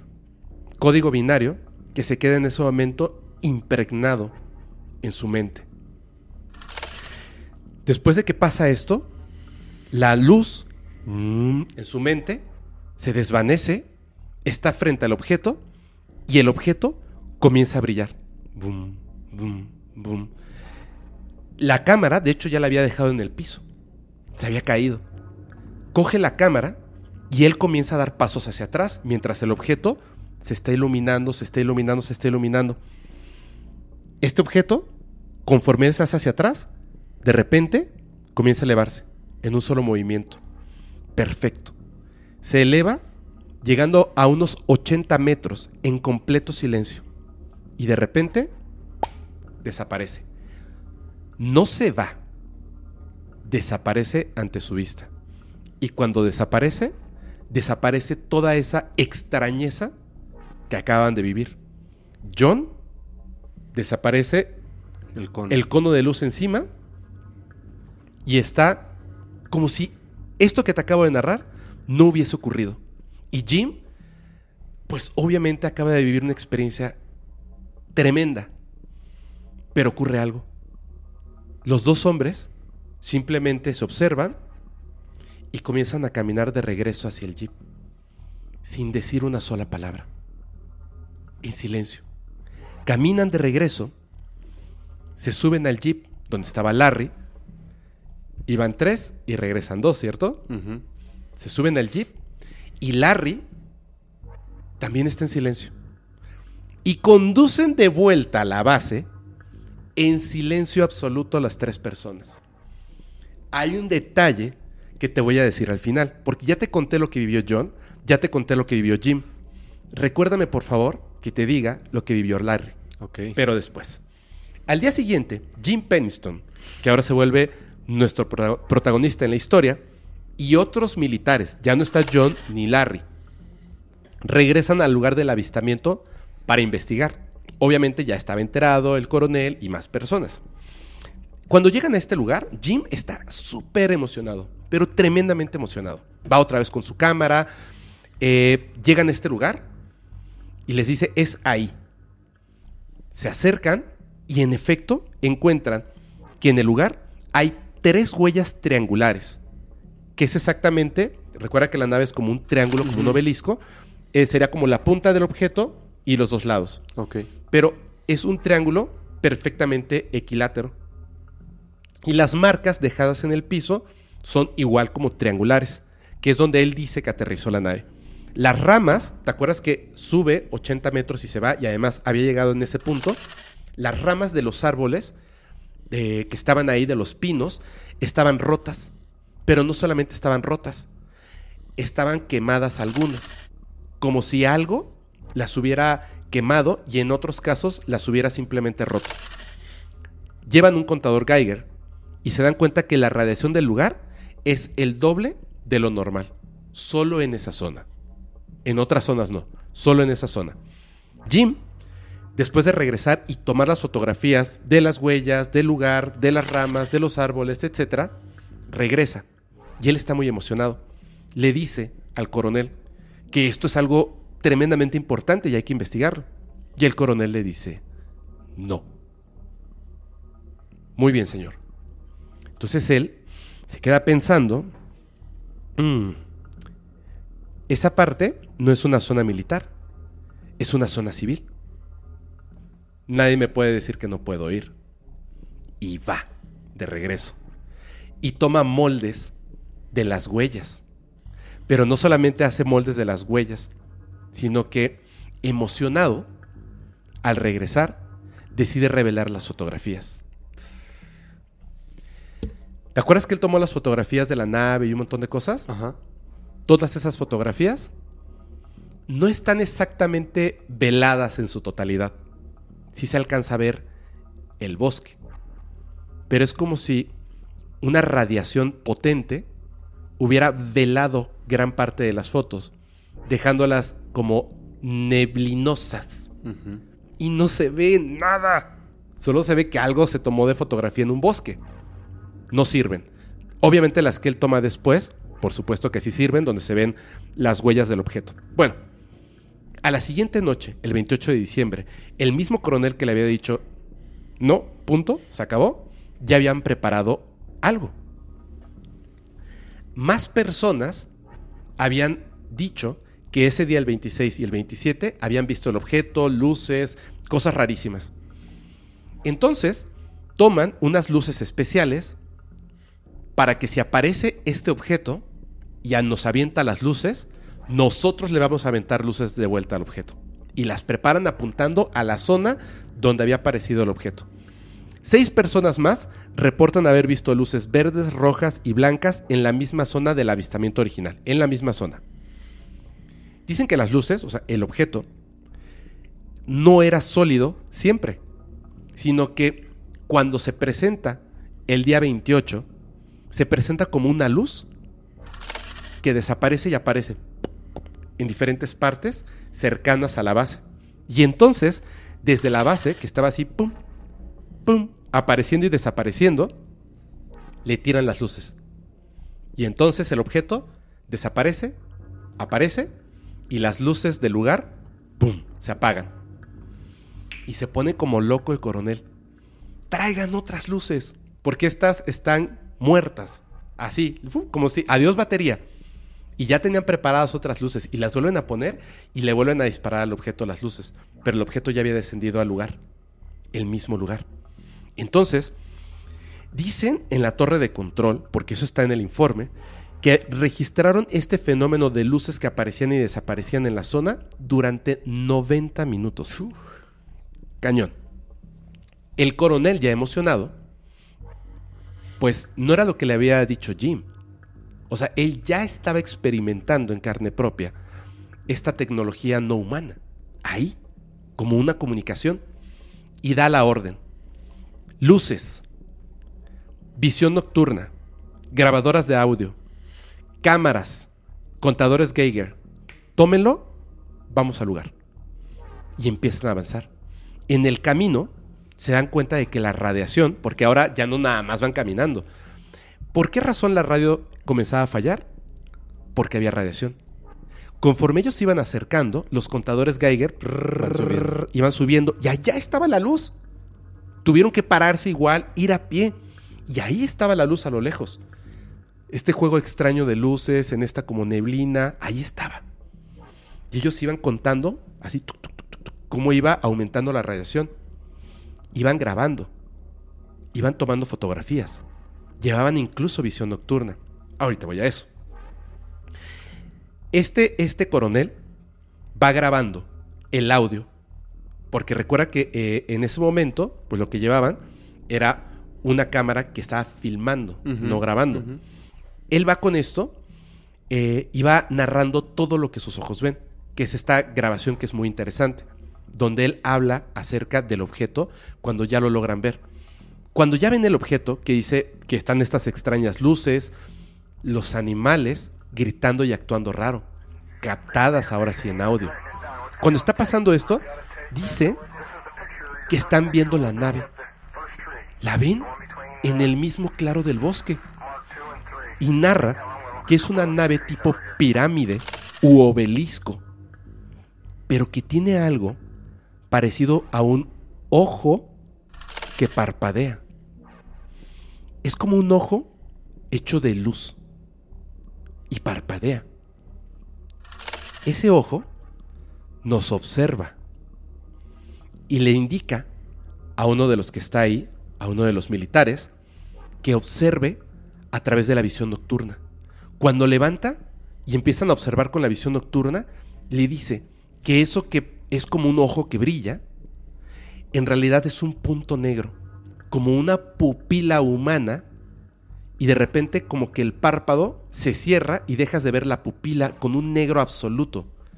Y cuando se abre el ojo, que se mueve y los observa, los está notando, expulsa una luz tan potente, solo visible en la visión nocturna, que le lastiman los ojos.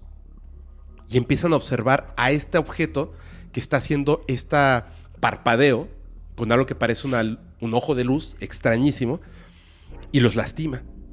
Entonces deciden acercarse. Y cuando deciden acercarse más al objeto, la nave, de repente, comienza a ascender, se detiene, ellos están observando, grabando, fotografiando, y de repente, ¡pum!, dispara un cono de luz al piso, como una advertencia. No se acerquen más. Apunta este cono de luz al piso que ellos observan claramente, y la nave de repente ahora no desaparece, sino que sale disparada a una velocidad tan potente que estas personas que están ahí en el claro del bosque, volteando hacia arriba, observando esta nave, que sale disparada hacia el espacio exterior tan rápido, es tan potente la velocidad que expulsa un aire helado tan fuerte que los avienta y caen al suelo. Así, se caen. Y después de haber salido volando la nave y desaparecer, aparecen unos puntos de luz como plasma de colores que en el lugar donde estuvo detenida la nave y se fue, empiezan a dar vueltas en círculos. Y de repente, estas como plasma que están girando, empiezan a dar vueltas más rápido, más rápido, más rápido mientras cambia de color y de repente, ¡pum! Salen volando también. Como si fueran objetos sólidos también, como esta nave. Dice que se quedaron un rato ahí haciendo círculos y les pareció tremendo. Se supone que esas cámaras, que esas grabaciones, no existen. Están en el reporte, pero cuando desclasifican, dicen, no, no, no, es un error. Pero si ustedes escuchan las más de dos horas del audio, se escucha claramente la palabra camera. O sea que sí hay. Queda la duda de si eh, se velaron las fotografías o Ocultaron. las ocultaron, que yo creo que las ocultaron. Pero hay una cosa bien importante. Sí hay una fotografía de las luces del objeto. Antes de que se acercara tanto Jim Penniston, que ya no se viera eh, porque está velada la fotografía. Y la vamos a mostrar. Así que si ustedes quieren verla, ahí está. Son unas luces nada más. Pero es interesante que existan y son parte de los archivos de, este mm, evento. Ahora, después de que pasa todo esto y que se va la nave y etcétera, juntan a la gente, quién vio, quién vio, quién vio, quién vio, nosotros, quiénes son los que tuvieron el acercamiento más importante con la nave. Jim levanta la mano, levanta la mano John, levanta la mano Larry, vengan ustedes para acá. A todos, todas las personas que trabajan aquí, van a firmar este documento. Y tú a mí me vas a decir en la cara qué fue lo que viste. Pues había una nave, no, Clásico. no, no viste eso. Perdón por lo que voy a decir. Pero básicamente les dijeron, tú vas a jurar y vas a firmar bajo juramento que eres un pobre imbécil. Te confundiste. Lo que realmente viste fueron las luces del faro Orford que está a unas millas de distancia. Pero señor, ¿quieres desaparecer? No, ¿verdad? Tú aquí a mí me lo vas a jurar. Voy a volver a preguntar. Larry, ¿qué fue lo que viste? Señor, juro que lo que vi fueron las luces del faro. Perfecto, firma el documento. Jim, ¿qué fue lo que viste? Así, con John, con Jim, con Larry y con todas las personas que tuvieron algo que ver con este evento. Caso cerrado. Pero Jim llegó a su casa después de haber tocado el objeto. Y cuando llega, ocurre algo en su cabeza que no lo deja no solamente dormir, y ya lo vimos en el caso del comandante CJ, igual con un, con un mensaje binario.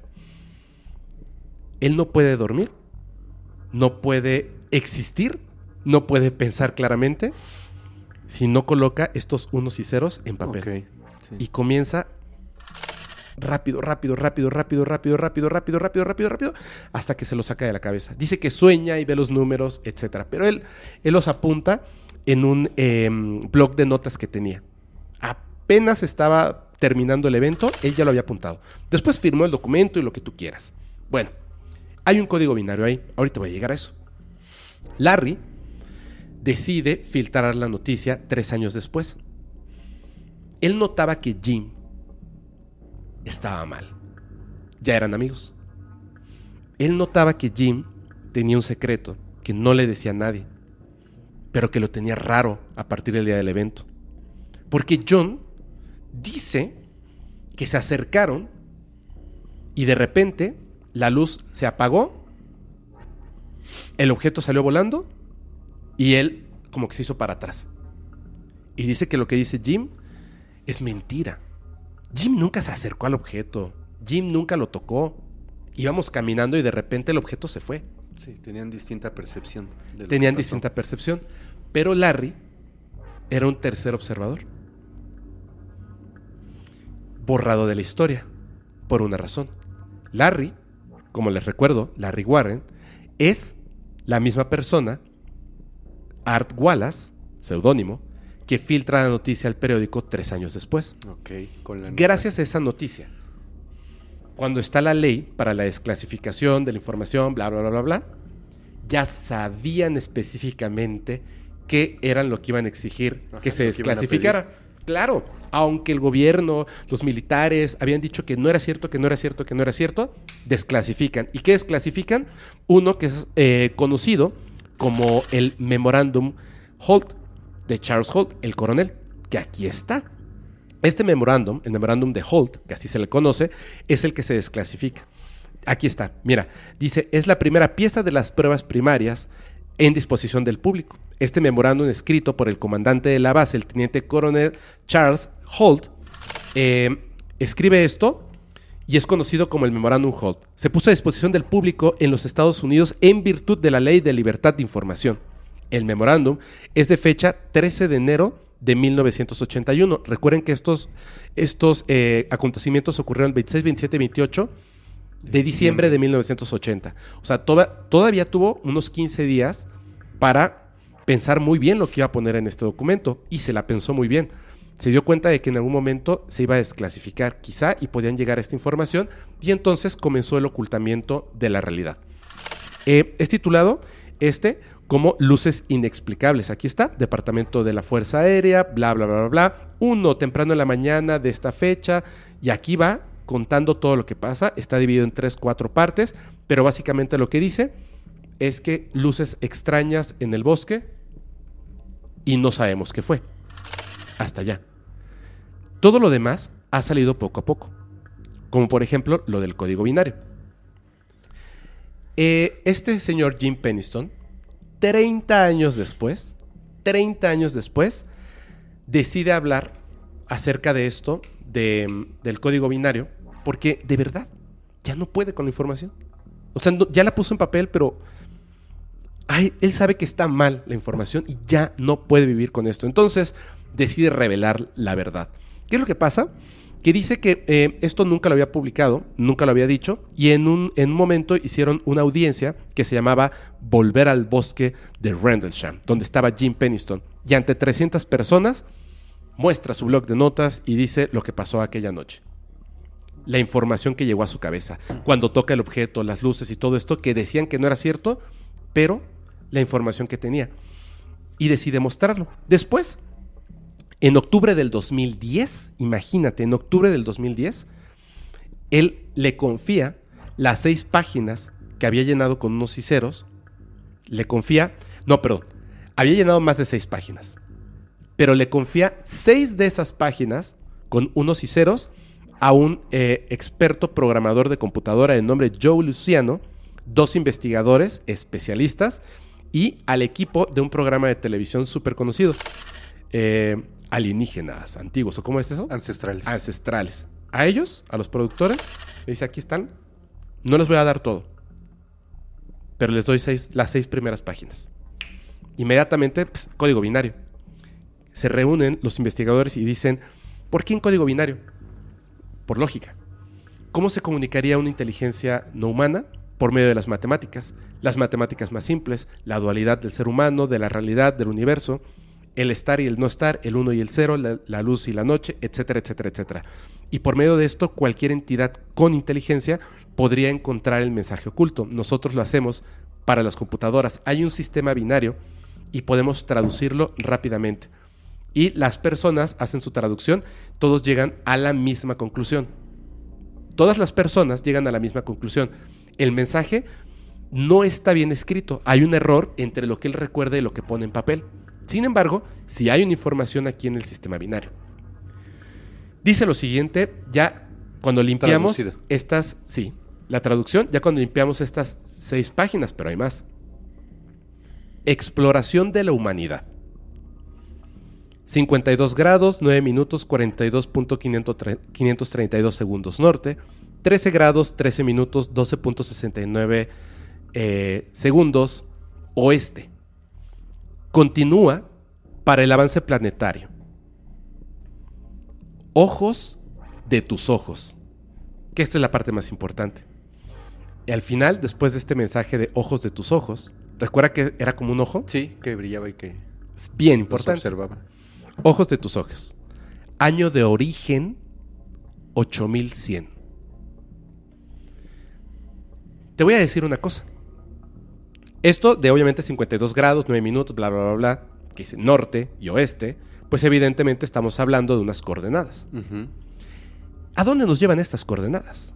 Es lo primero que tenemos que revisar. Las coordenadas corresponden a una antigua isla que hoy en día está sumergida, está bajo el agua. Esta isla se llama High Brasil, H-Y Brasil, que significa como la Brasil alta. ¿Ok? Según las antiguas leyendas celtas, este, esta isla no estaba ocupada por seres humanos estaba ocupada por una civilización distinta a la de los seres humanos, miles de años adelantada a su tiempo. Pero hoy en día está bajo el agua. Este mensaje que dice que el año de origen, de donde procede el mensaje es del año 8100, ha hecho pensar a muchas personas que se trata no de extraterrestres, sino, Sino de, de- crononautas, Ajá. viajeros en el tiempo, que hemos hablado mucho de eso en el podcast, porque estas entidades no humanas no solamente están viajando en el espacio, viajan en el espacio-tiempo. Por eso las reconocen como J-Rod con un número, el año del que proceden. Por supuesto, estas entidades están dejando muy clara la, el, el origen del mensaje. Ellos están en su año 8100, independientemente del año en el que estemos nosotros. Al momento de viajar en el vasto universo, de una manera instantánea, doblando el espacio, teletransportándote, como le quieran poner de nombre, el tiempo rompe su forma lineal. Difícil sería salir en el año 2024 y llegar a las Pléyades en el año 2024. Llegarías quizá en el año 8100 o llegarías en el año 14, ¿me entiendes?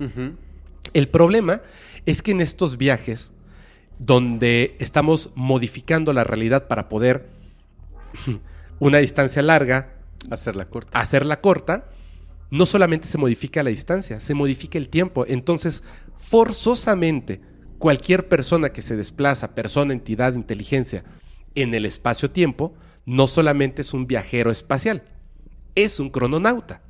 Por supuesto, estas entidades son crononautas, pero también son no humanos, que es muy distinto. ¿Por qué digo que son no humanos?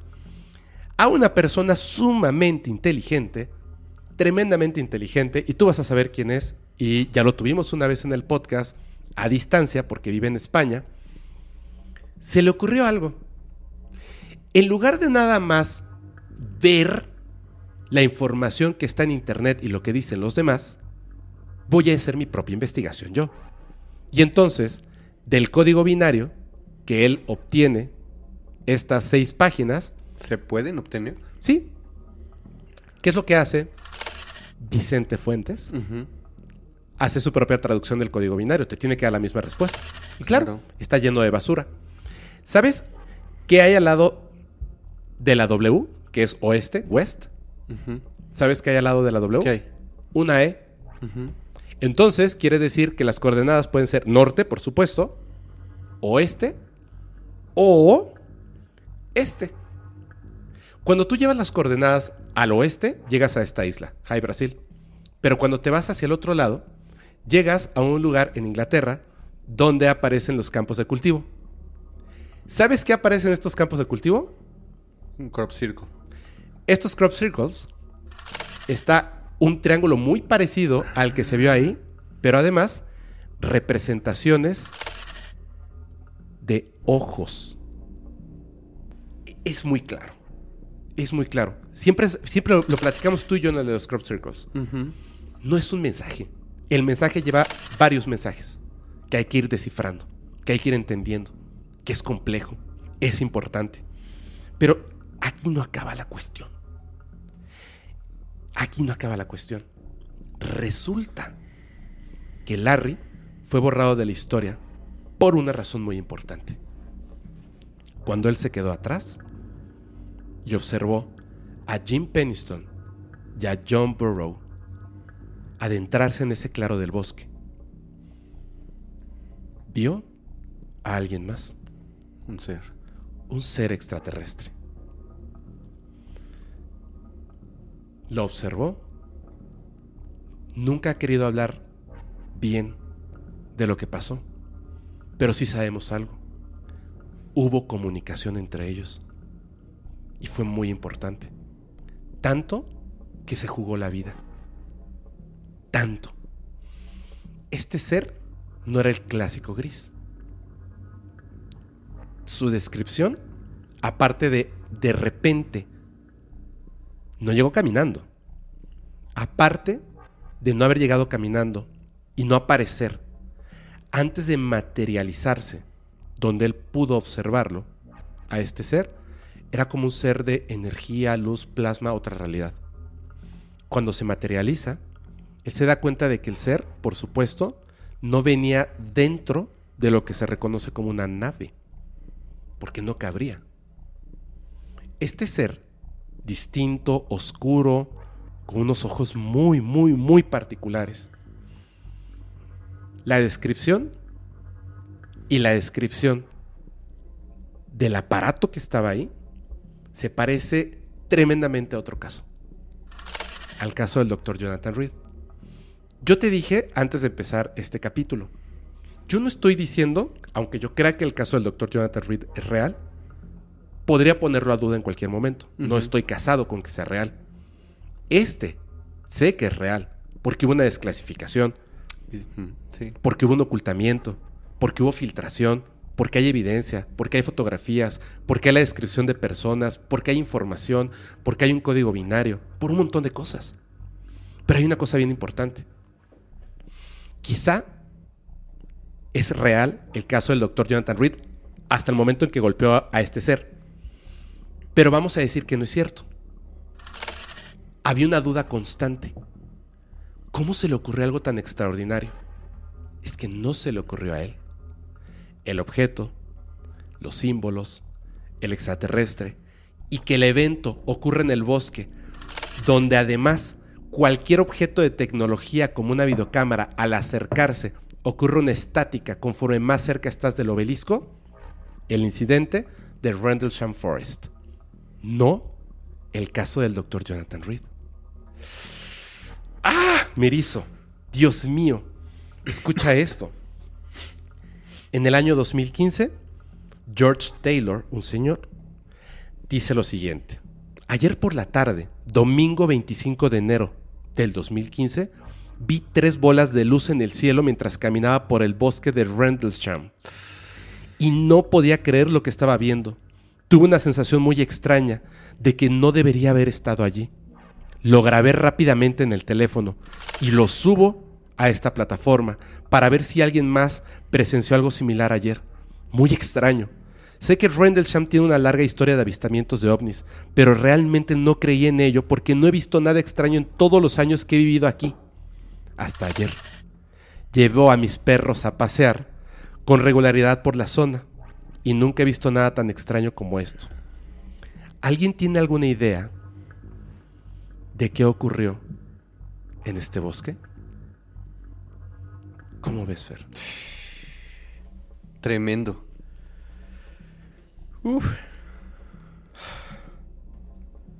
Buenísimo. Buenísimo. ¿No te deja pensado muchísimo? No, me deja pensando muchísimas cosas.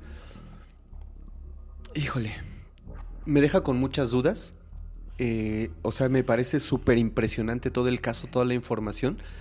Pero sí me quedan muchísimas dudas. ¿Cómo cuál? Primer duda que quizás no la podemos resolver, pero ¿cuál era la función de, ese, de esa burbuja? No era proteger el acceso a la nave, obviamente, porque pudieron cruzarla.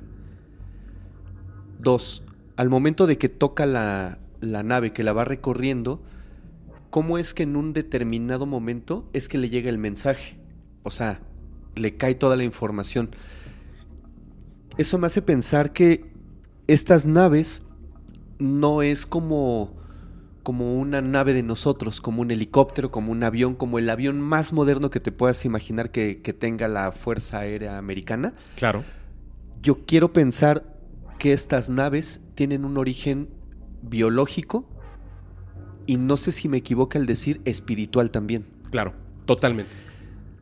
A tal grado de que al momento de tocarlas, yo no sé si cuando él la toca y entra en esta especie de, de otra realidad, realmente perdió la percepción de esta realidad o realmente vio la realidad. No sé, o sea, me queda esa duda. Al momento de que abrió esa, esa parte de su ser, ese ojo interno, quizás lo que vio es la realidad. Salió por un momento de aquí y vio realmente lo que, lo que es. Y el- al ser unas, unas naves biológicas y espirituales, por llamarlo de alguna manera, tienen esa condición de poder transmitir información, quizás aunque no lo quieran. Por eso es que al pasar la mano pudo obtener todos esos datos. Hay unos temas tremendamente importantes y le acabas de dar al clavo, me parece que a demasiados. No es una nave, es una entidad distinta a lo que nosotros reconocemos, pero sigue siendo vida. Pero es una entidad que más allá de que lo pensemos como un tecnología biológica, no es eso. Es espiritualidad Ajá. tecnológica que incluye la vida. Se saltó la biología, pero es lo que es realmente la realidad y la vida, el espíritu, en un objeto. Este campo de fuerza no era un campo de fuerza. Ajá, exacto. Estaba separando la realidad de lo demás. Por eso había una irrealidad hasta al acercarse al objeto. Pero a partir de que él ingresa a ese campo de fuerza, se le presenta la realidad de la realidad. Ajá, exactamente. John Burroughs no estaba. Te puedo asegurar que si tú estudias a la familia de Jim Penniston, te puedo asegurar que su familia no lo sabe, o algunos sí, pero han sido contactados, preparados, abducidos hasta genéticamente, para que un ser humano sea capaz de ver con su tercer ojo la realidad. ¿Qué es lo que está pasando hoy en día, bro? Ajá. Es muy claro. La nave se presenta como un triángulo, con un ojo que observa. Cuando se pone la visión nocturna, ¿cómo es ese ojo? Negro absoluto. Y al mismo tiempo una luz tan fuerte que te puede cegar. Es información, lo que está pasando es información. Te está mostrando la realidad. Algo que a mucha gente le causa miedo. Claro. ¿La realidad existe o es una programación? Les voy a decir desde otro punto de vista. No es que la realidad sea una programación. La realidad, por supuesto, se construye, se programa. No por una entidad consciente, sino por la misma realidad a sí mismo. Se equilibra, unos y ceros. Él tocó la nave y se le presentó la realidad de la única forma en la que la podemos ver, no con estos ojos No, porque estos ojos están ciegos a la realidad. diseñados para ver en la realidad en la que estamos justo en este momento. Así es. No así para una realidad distinta a la nuestra, la cual solo puede ser vista desde dentro. desde dentro, con lo que él reconoce inmediatamente siendo un militar, con el ojo de mi mente. Con eso lo vi. Ajá. Unos y ceros. Toqué y se me presentó la realidad. Bien importante, bien importante. Las coordenadas te llevan a una cosa. Uno, ¿qué es lo que te dice la información? Siempre hemos estado aquí. Ya no estamos presentes en este momento viviendo en su planeta a la vista. Pero ahí estábamos. Pero al inteligente, observa no hacia tu derecha únicamente. Observa hacia tu, hacia tu izquierda. No solo al oeste, al este, al inteligente, al investigador, al tercer ojo. ¿A dónde te llevo? A donde te estamos enseñando las cosas, las ¿Qué es lo que te queremos enseñar? Claro. Y además, ante la pregunta, ¿quiénes son ustedes? Ojos de tus ojos. Espiritualidad, hermano. Claro. El tercer ojo. ¿Qué es lo que, qué es lo que está? Ve cuánto tiempo pasó y todo lo que tuvieron que hacer. Es muy extraño, pero es que no son humanos. ¿Tú crees que fue una casualidad que Jim, que iba a cruzar este campo de fuerza y conocer esta realidad, ¿tú crees que fue una casualidad que decidiera voltear y decirle a Larry, tú te quedas aquí? No. Claro que no. ¿Tú crees que Larry, que fue borrado de la historia, vio de casualidad a este ser? No, por supuesto que no. Si él no se hubiera quedado atrás, no hubiera visto este ser y se hubiera jugado el pellejo, jamás hubiésemos conocido esta historia. Nunca. Una frase así de pequeña que pudo haber costado muchas vidas. Costó décadas. Décadas. Generaciones. Una frase. Ojos de tus ojos. Es demasiado importante. Si lo entiendes. Si dejas de escuchar esto con estos oídos. Si dejas de ver esto Con estos ojos. con estos ojos. De verdad, lo están suplicando. No podemos hacer el contacto en esta barrera tridimensional. Ustedes tienen que acercarse a nosotros, no a pie, espiritualmente. Hay una relación tremenda entre la espiritualidad, no el New Age, la espiritualidad y el contacto con estas entidades. Se los aseguro. Se los firmo. Con mi tercer ojo. No manches. Me encantó esa historia, ¿eh? Buenísima, ¿verdad? Está muy buena, pero sí te deja pensando muchísimas cosas. Y te deja pensando que no estamos viendo la realidad tal como es. No. Y nos estamos cegando en todo momento como... Como, como te lo platicaba el otro día, ¿recuerdas? Que te decía, ¿de verdad estamos aquí solo para trabajar, Reproducirnos, comer. reproducirnos, adquirir deudas y preocuparnos después de cómo pagar esas deudas. De verdad una entidad biológica como lo somos nosotros, tan compleja, ¿realmente nacimos para eso nada más? ¿Realmente estamos aquí solo para vivir la experiencia de problemas, deudas y guerras y demás cosas que pasan en el mundo? No creo. Claro que no. O sea, definitivamente no. Creo que estamos aquí más allá de eso, para poder explorar esa parte espiritual que no hemos podido entender con tanta claridad como quisiéramos. experimentar la realidad misma. Ajá. No podemos ni pensar ni creer que estamos atrapados en la tercera dimensión. No es cierto. Estamos en la tercera dimensión porque es lo único que conocemos. Sí, pero Podemos experimentar.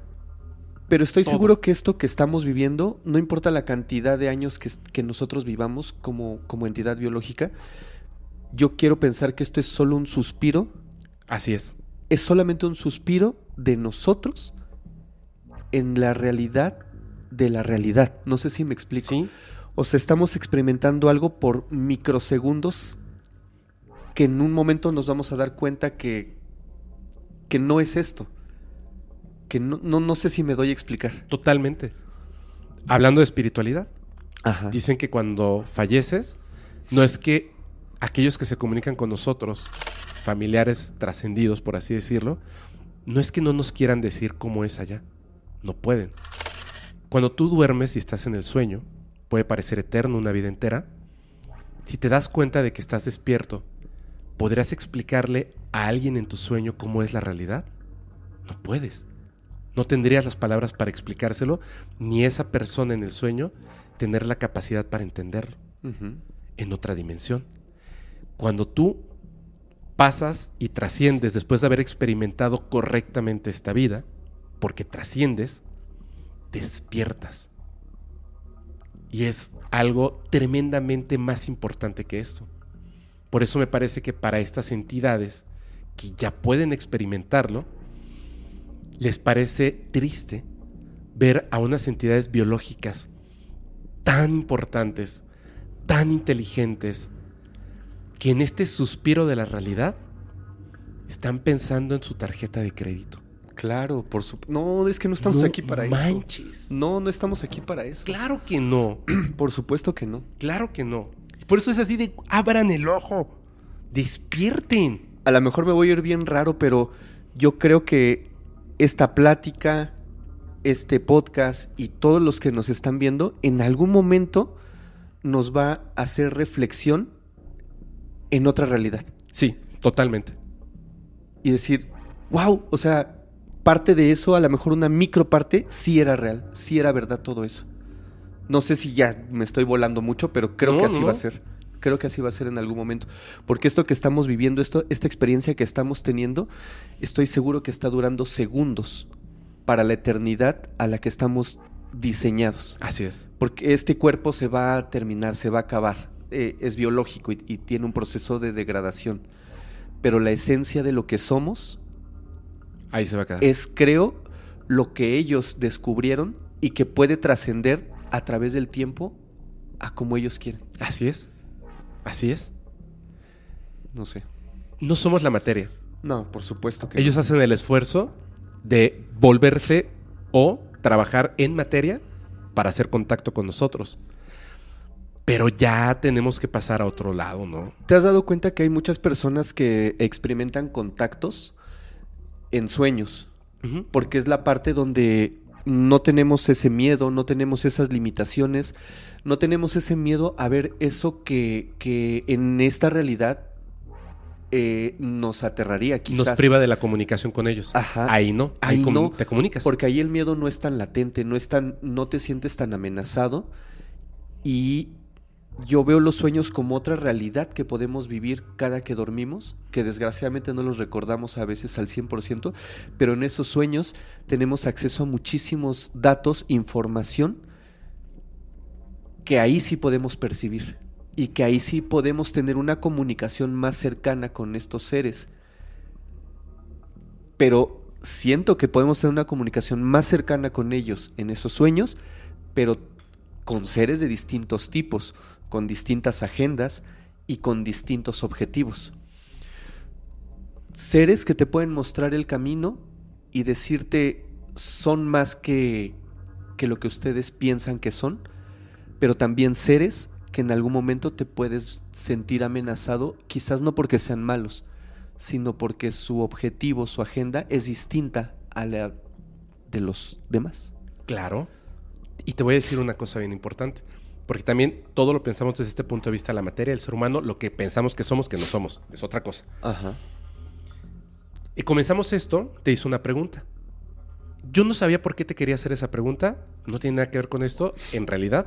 Pero ahora entiendo por qué te hice esta pregunta. Fíjate.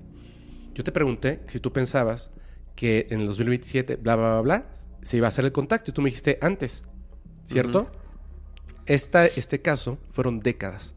Filtraciones, lo tenían como parece que muy bien planeado y controlado, aunque se extraña la manera en la que planean las cosas y las ejecutan. Te voy a decir una cosa que creo que te va a volar la mente a ti y a muchas personas que están escuchando viendo esto. El contacto no lo vas a tener en el futuro. El contacto para ti, Fer, y para un montón de personas, ya comenzó. Solo que no se dieron cuenta. Como Jim. Antes de nacer, ya existía el contacto. Solamente llegó al final del contacto cuando tocó la nave. Pero el contacto ya existía. Porque Larry tuvo que ser creado para poder estar ahí y observar de lejos. Y John detenerse. Y el coronel Holt. Todas las personas que jugaron un papel importante en esto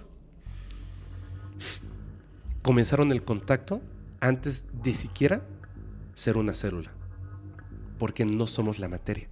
Claro. No somos el tiempo. Por supuesto. Somos crononautas espirituales. Y Jim ya estaba siendo contactado. El hecho de que llegáramos a estas cosas y lo que, a diferencia de, de verdad, lo digo con mucho orgullo, de lo que otras personas observan en la información que ya está ahí y que te lo dije, debe de haber algo más. Debe de haber algo más. Hoy me doy cuenta de que sí, en efecto, hay algo más. Lo del ojo. La apertura del tercer ojo. Ese es todo el mensaje. Ese es todo el mensaje. Y es sumamente importante.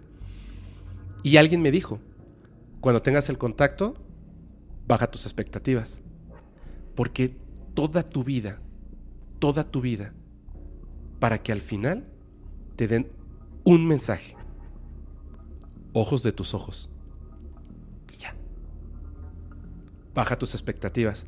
Pero te aseguro que ojos de tus ojos, así como cuando yo lo leí la primera vez y observé lo que estaba pasando en los campos de cultivo y la relación que tenía con la nave, con el logotipo del podcast, con lo que disparó al podcast, que fue el caso del doctor Jonathan Reed, y encontrar a una persona que estaba paseando sus perros en el bosque, como el doctor Jonathan Reed en el 2015, y vio este objeto triangular,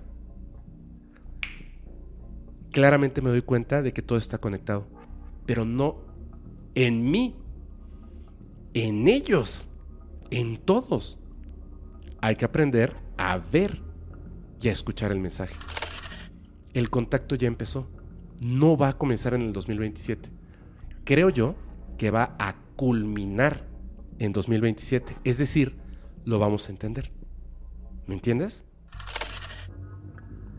Yo interpretaría, y es mi interpretación muy Claro. personal, ojos de tus ojos, yo lo interpretaría como vemos lo que ves, Sí. vivimos lo que vives, sentimos lo que sientes, porque podemos ver a través de ustedes. Sí. Así como él vio a través de ellos. Somos los ojos de tus ojos. Lo que tú ves, yo lo puedo ver. No sé. Sí, y hay una relación también religiosa ahí de información muy importante. Pero, uff, uff, yo te lo dije desde el principio, se los dije, se los dije. Ay, por eso estaba presionado tanto, Fer. Sí, yo sé. Y han pasado muchas cosas estos días. Muchas. muchas, muchas cosas Muchas, que, muchas cosas. que son raras, son extrañas, son... dejan pensando. O sea, te, te- te empiezan... Te empiezan a sembrar esa duda de... No qué va a pasar. ¿Qué está pasando? Sí. Y esperemos ver qué es lo que está pasando. Esperemos ver qué es lo que va a pasar, qué está pasando ahora. Oye, vamos a, a- a, este. Si a ustedes les pareció muy loco lo que platicamos, como un buen vino, déjenlo reposar. Va a ocurrir algo en su vida que les va a hacer cambiar de opinión rápidamente. De verdad. Si les pareció muy loco lo que platicamos, nos deberían de escuchar cuando no estamos en las cámaras. No manches. Sí. ¿no? Uf. No, no, no, no, no, no, no. Pero siempre tratamos de, de- de digerir nuestras teorías Sí, y, y- y compartirlas con todos. sí, aterrizarlas. Sí, como que aterrizar las ideas que se nos ocurren cuando platicamos fuera de- de- del podcast y después tratar de darnos a, entender un poquito de lo que pensamos, porque eso, una pequeña parte de esto, de esto que platicamos hoy, una pequeña parte de lo que tú dijiste, de lo que yo dije, se queda en las personas y ellos es como, como un árbol, se empieza a ramificar y cada uno empieza a tener sus propias ideas y juicios acerca de todo esto. Y cosas que no se nos ocurrieron a nosotros y eh, teorías que a lo mejor no formulamos, muchas personas de las que nos están escuchando van a empezar a ramificar todo eso y tener nuevas teorías nu- basados hasta inclusive en sus propias experiencias. Así es, así es. Algo debe, bueno debe llevar todo esto. Te voy a decir una cosa. Una cosa. Conozco a alguien que tuvo un contacto directamente con seres extraterrestres que casi parecen humanos. Casi parecen humanos.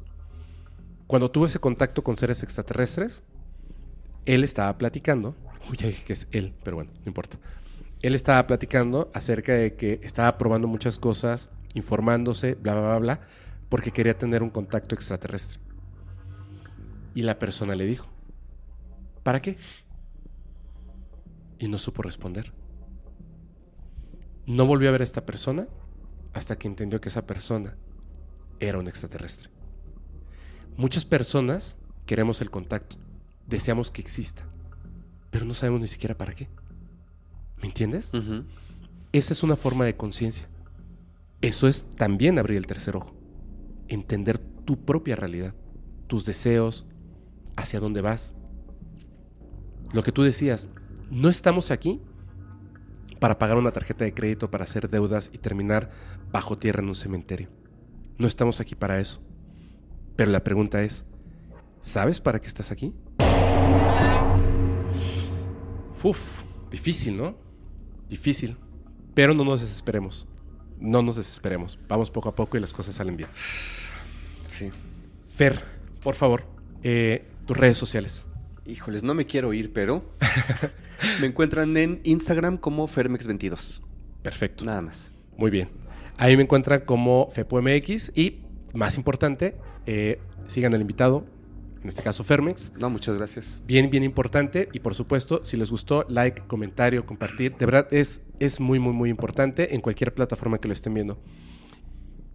Quiero, antes de despedirme, eh, bueno, no, me voy a despedir, me voy a despedir. Quiero nada más agradecerle a las personas. Espero que les haya gustado mucho. La verdad, este, estoy muy emocionado, muy, muy, muy emocionado. Y noto que Fermix está muy emocionado. Me, me gusta que se pueda compartir esto, esta energía con la gente cuando nos emocionamos platicando de estas cosas. Eh, nada más. Gracias, Fermex. No, al contrario, eh, de verdad que es. Me encanta venir al podcast eh, en todos sus formatos. Pero específicamente cuando vengo a, a que platiquemos acerca de fenómeno no humano y todo esto, uf, me encanta. Sí. Sí, sí, sí, sí. sí. Siento que somos este Alicia entrando a la madriguera del conejo y me voy a dejar caer Sí, hasta donde llegue. totalmente. Sí, sí, me encanta. Me encanta. Oye. Muchas gracias por la invitación. No, hombre, muchas gracias a ti. Yo les recuerdo a todos y todas que hay un correo electrónico si quieren mandar sus experiencias o evidencias. Por favor, contexto muy claro, anónimo, si quieren que sea anónimo o anónima. Y el correo es fepo.podcastparanormal.com. Tenemos otros que están por ahí para cuestiones de patrocinios, etcétera, etcétera. Estén muy al pendientes cuando estemos en su ciudad. Gracias, pasen una buena noche. Y yo les recuerdo que los capítulos del podcast paranormal se disfrutan mucho mejor si los escuchas mientras conduces en una oscura y terrorífica terrorífica carretera. carretera. Y no tienes a nadie. A quien abrazar. Chao.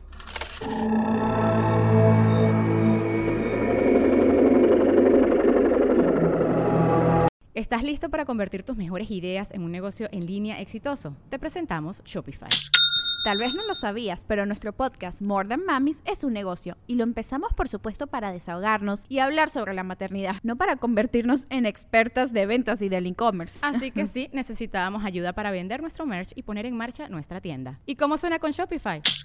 Llega otra venta. Shopify es la plataforma de comercio que está revolucionando millones de negocios en todo el mundo. Ya seas un emprendedor desde tu casa o desde donde sea, Shopify es la única herramienta que necesitas para iniciar, administrar y hacer crecer tu negocio sin dificultades. Con Shopify puedo gestionar pedidos, envíos y pagos desde cualquier lugar, brindándote toda la información y estadísticas de tus ventas al detalle. Regístrate para un periodo de prueba con tan solo un dólar al mes en shopify.com barra sonoro, todo en minúsculas. Ve a shopify.com barra sonoro para llevar tu negocio al siguiente nivel. Shopify.com barra sonoro. ¿Estás listo para convertir tus mejores ideas en un negocio en línea exitoso? Te presentamos Shopify. Tal vez no lo sabías, pero nuestro podcast More Than Mamis es un negocio y lo empezamos por supuesto para desahogarnos y hablar sobre la maternidad, no para convertirnos en expertas de ventas y del e-commerce. Así que sí, necesitábamos ayuda para vender nuestro merch y poner en marcha nuestra tienda. ¿Y cómo suena con Shopify? Llega otra venta. Shopify es la plataforma de comercio que está revolucionando millones de negocios en todo el mundo. Ya seas un emprendedor desde tu casa o desde donde sea, Shopify es la única herramienta que necesitas para iniciar, administrar y hacer crecer tu negocio sin dificultades. Con Shopify puedo gestionar pedidos, envíos y pagos desde cualquier lugar, brindándote toda la información y estadísticas de tus ventas al detalle. Regístrate para un periodo de prueba con tan solo un dólar al mes en shopify.com barra sonoro, todo en minúsculas. Ve a shopify.com barra sonoro para llevar tu negocio al siguiente nivel. Shopify.com barra sonoro. This Mother's Day, treat mom to healthy, glowing skin with Osea's limited edition skincare sets. Osea has been making clean, seaweed infused products for nearly 30 years. Their advanced eye care duo brightens and firms skin around your eyes, while the Golden Glow Body Trio nourishes and smooths skin all over. They both come in giftable boxes with savings up to $46 and free shipping for a limited time. Go to OSEAMalibu.com and use code MOM for 10% off your first order site wide.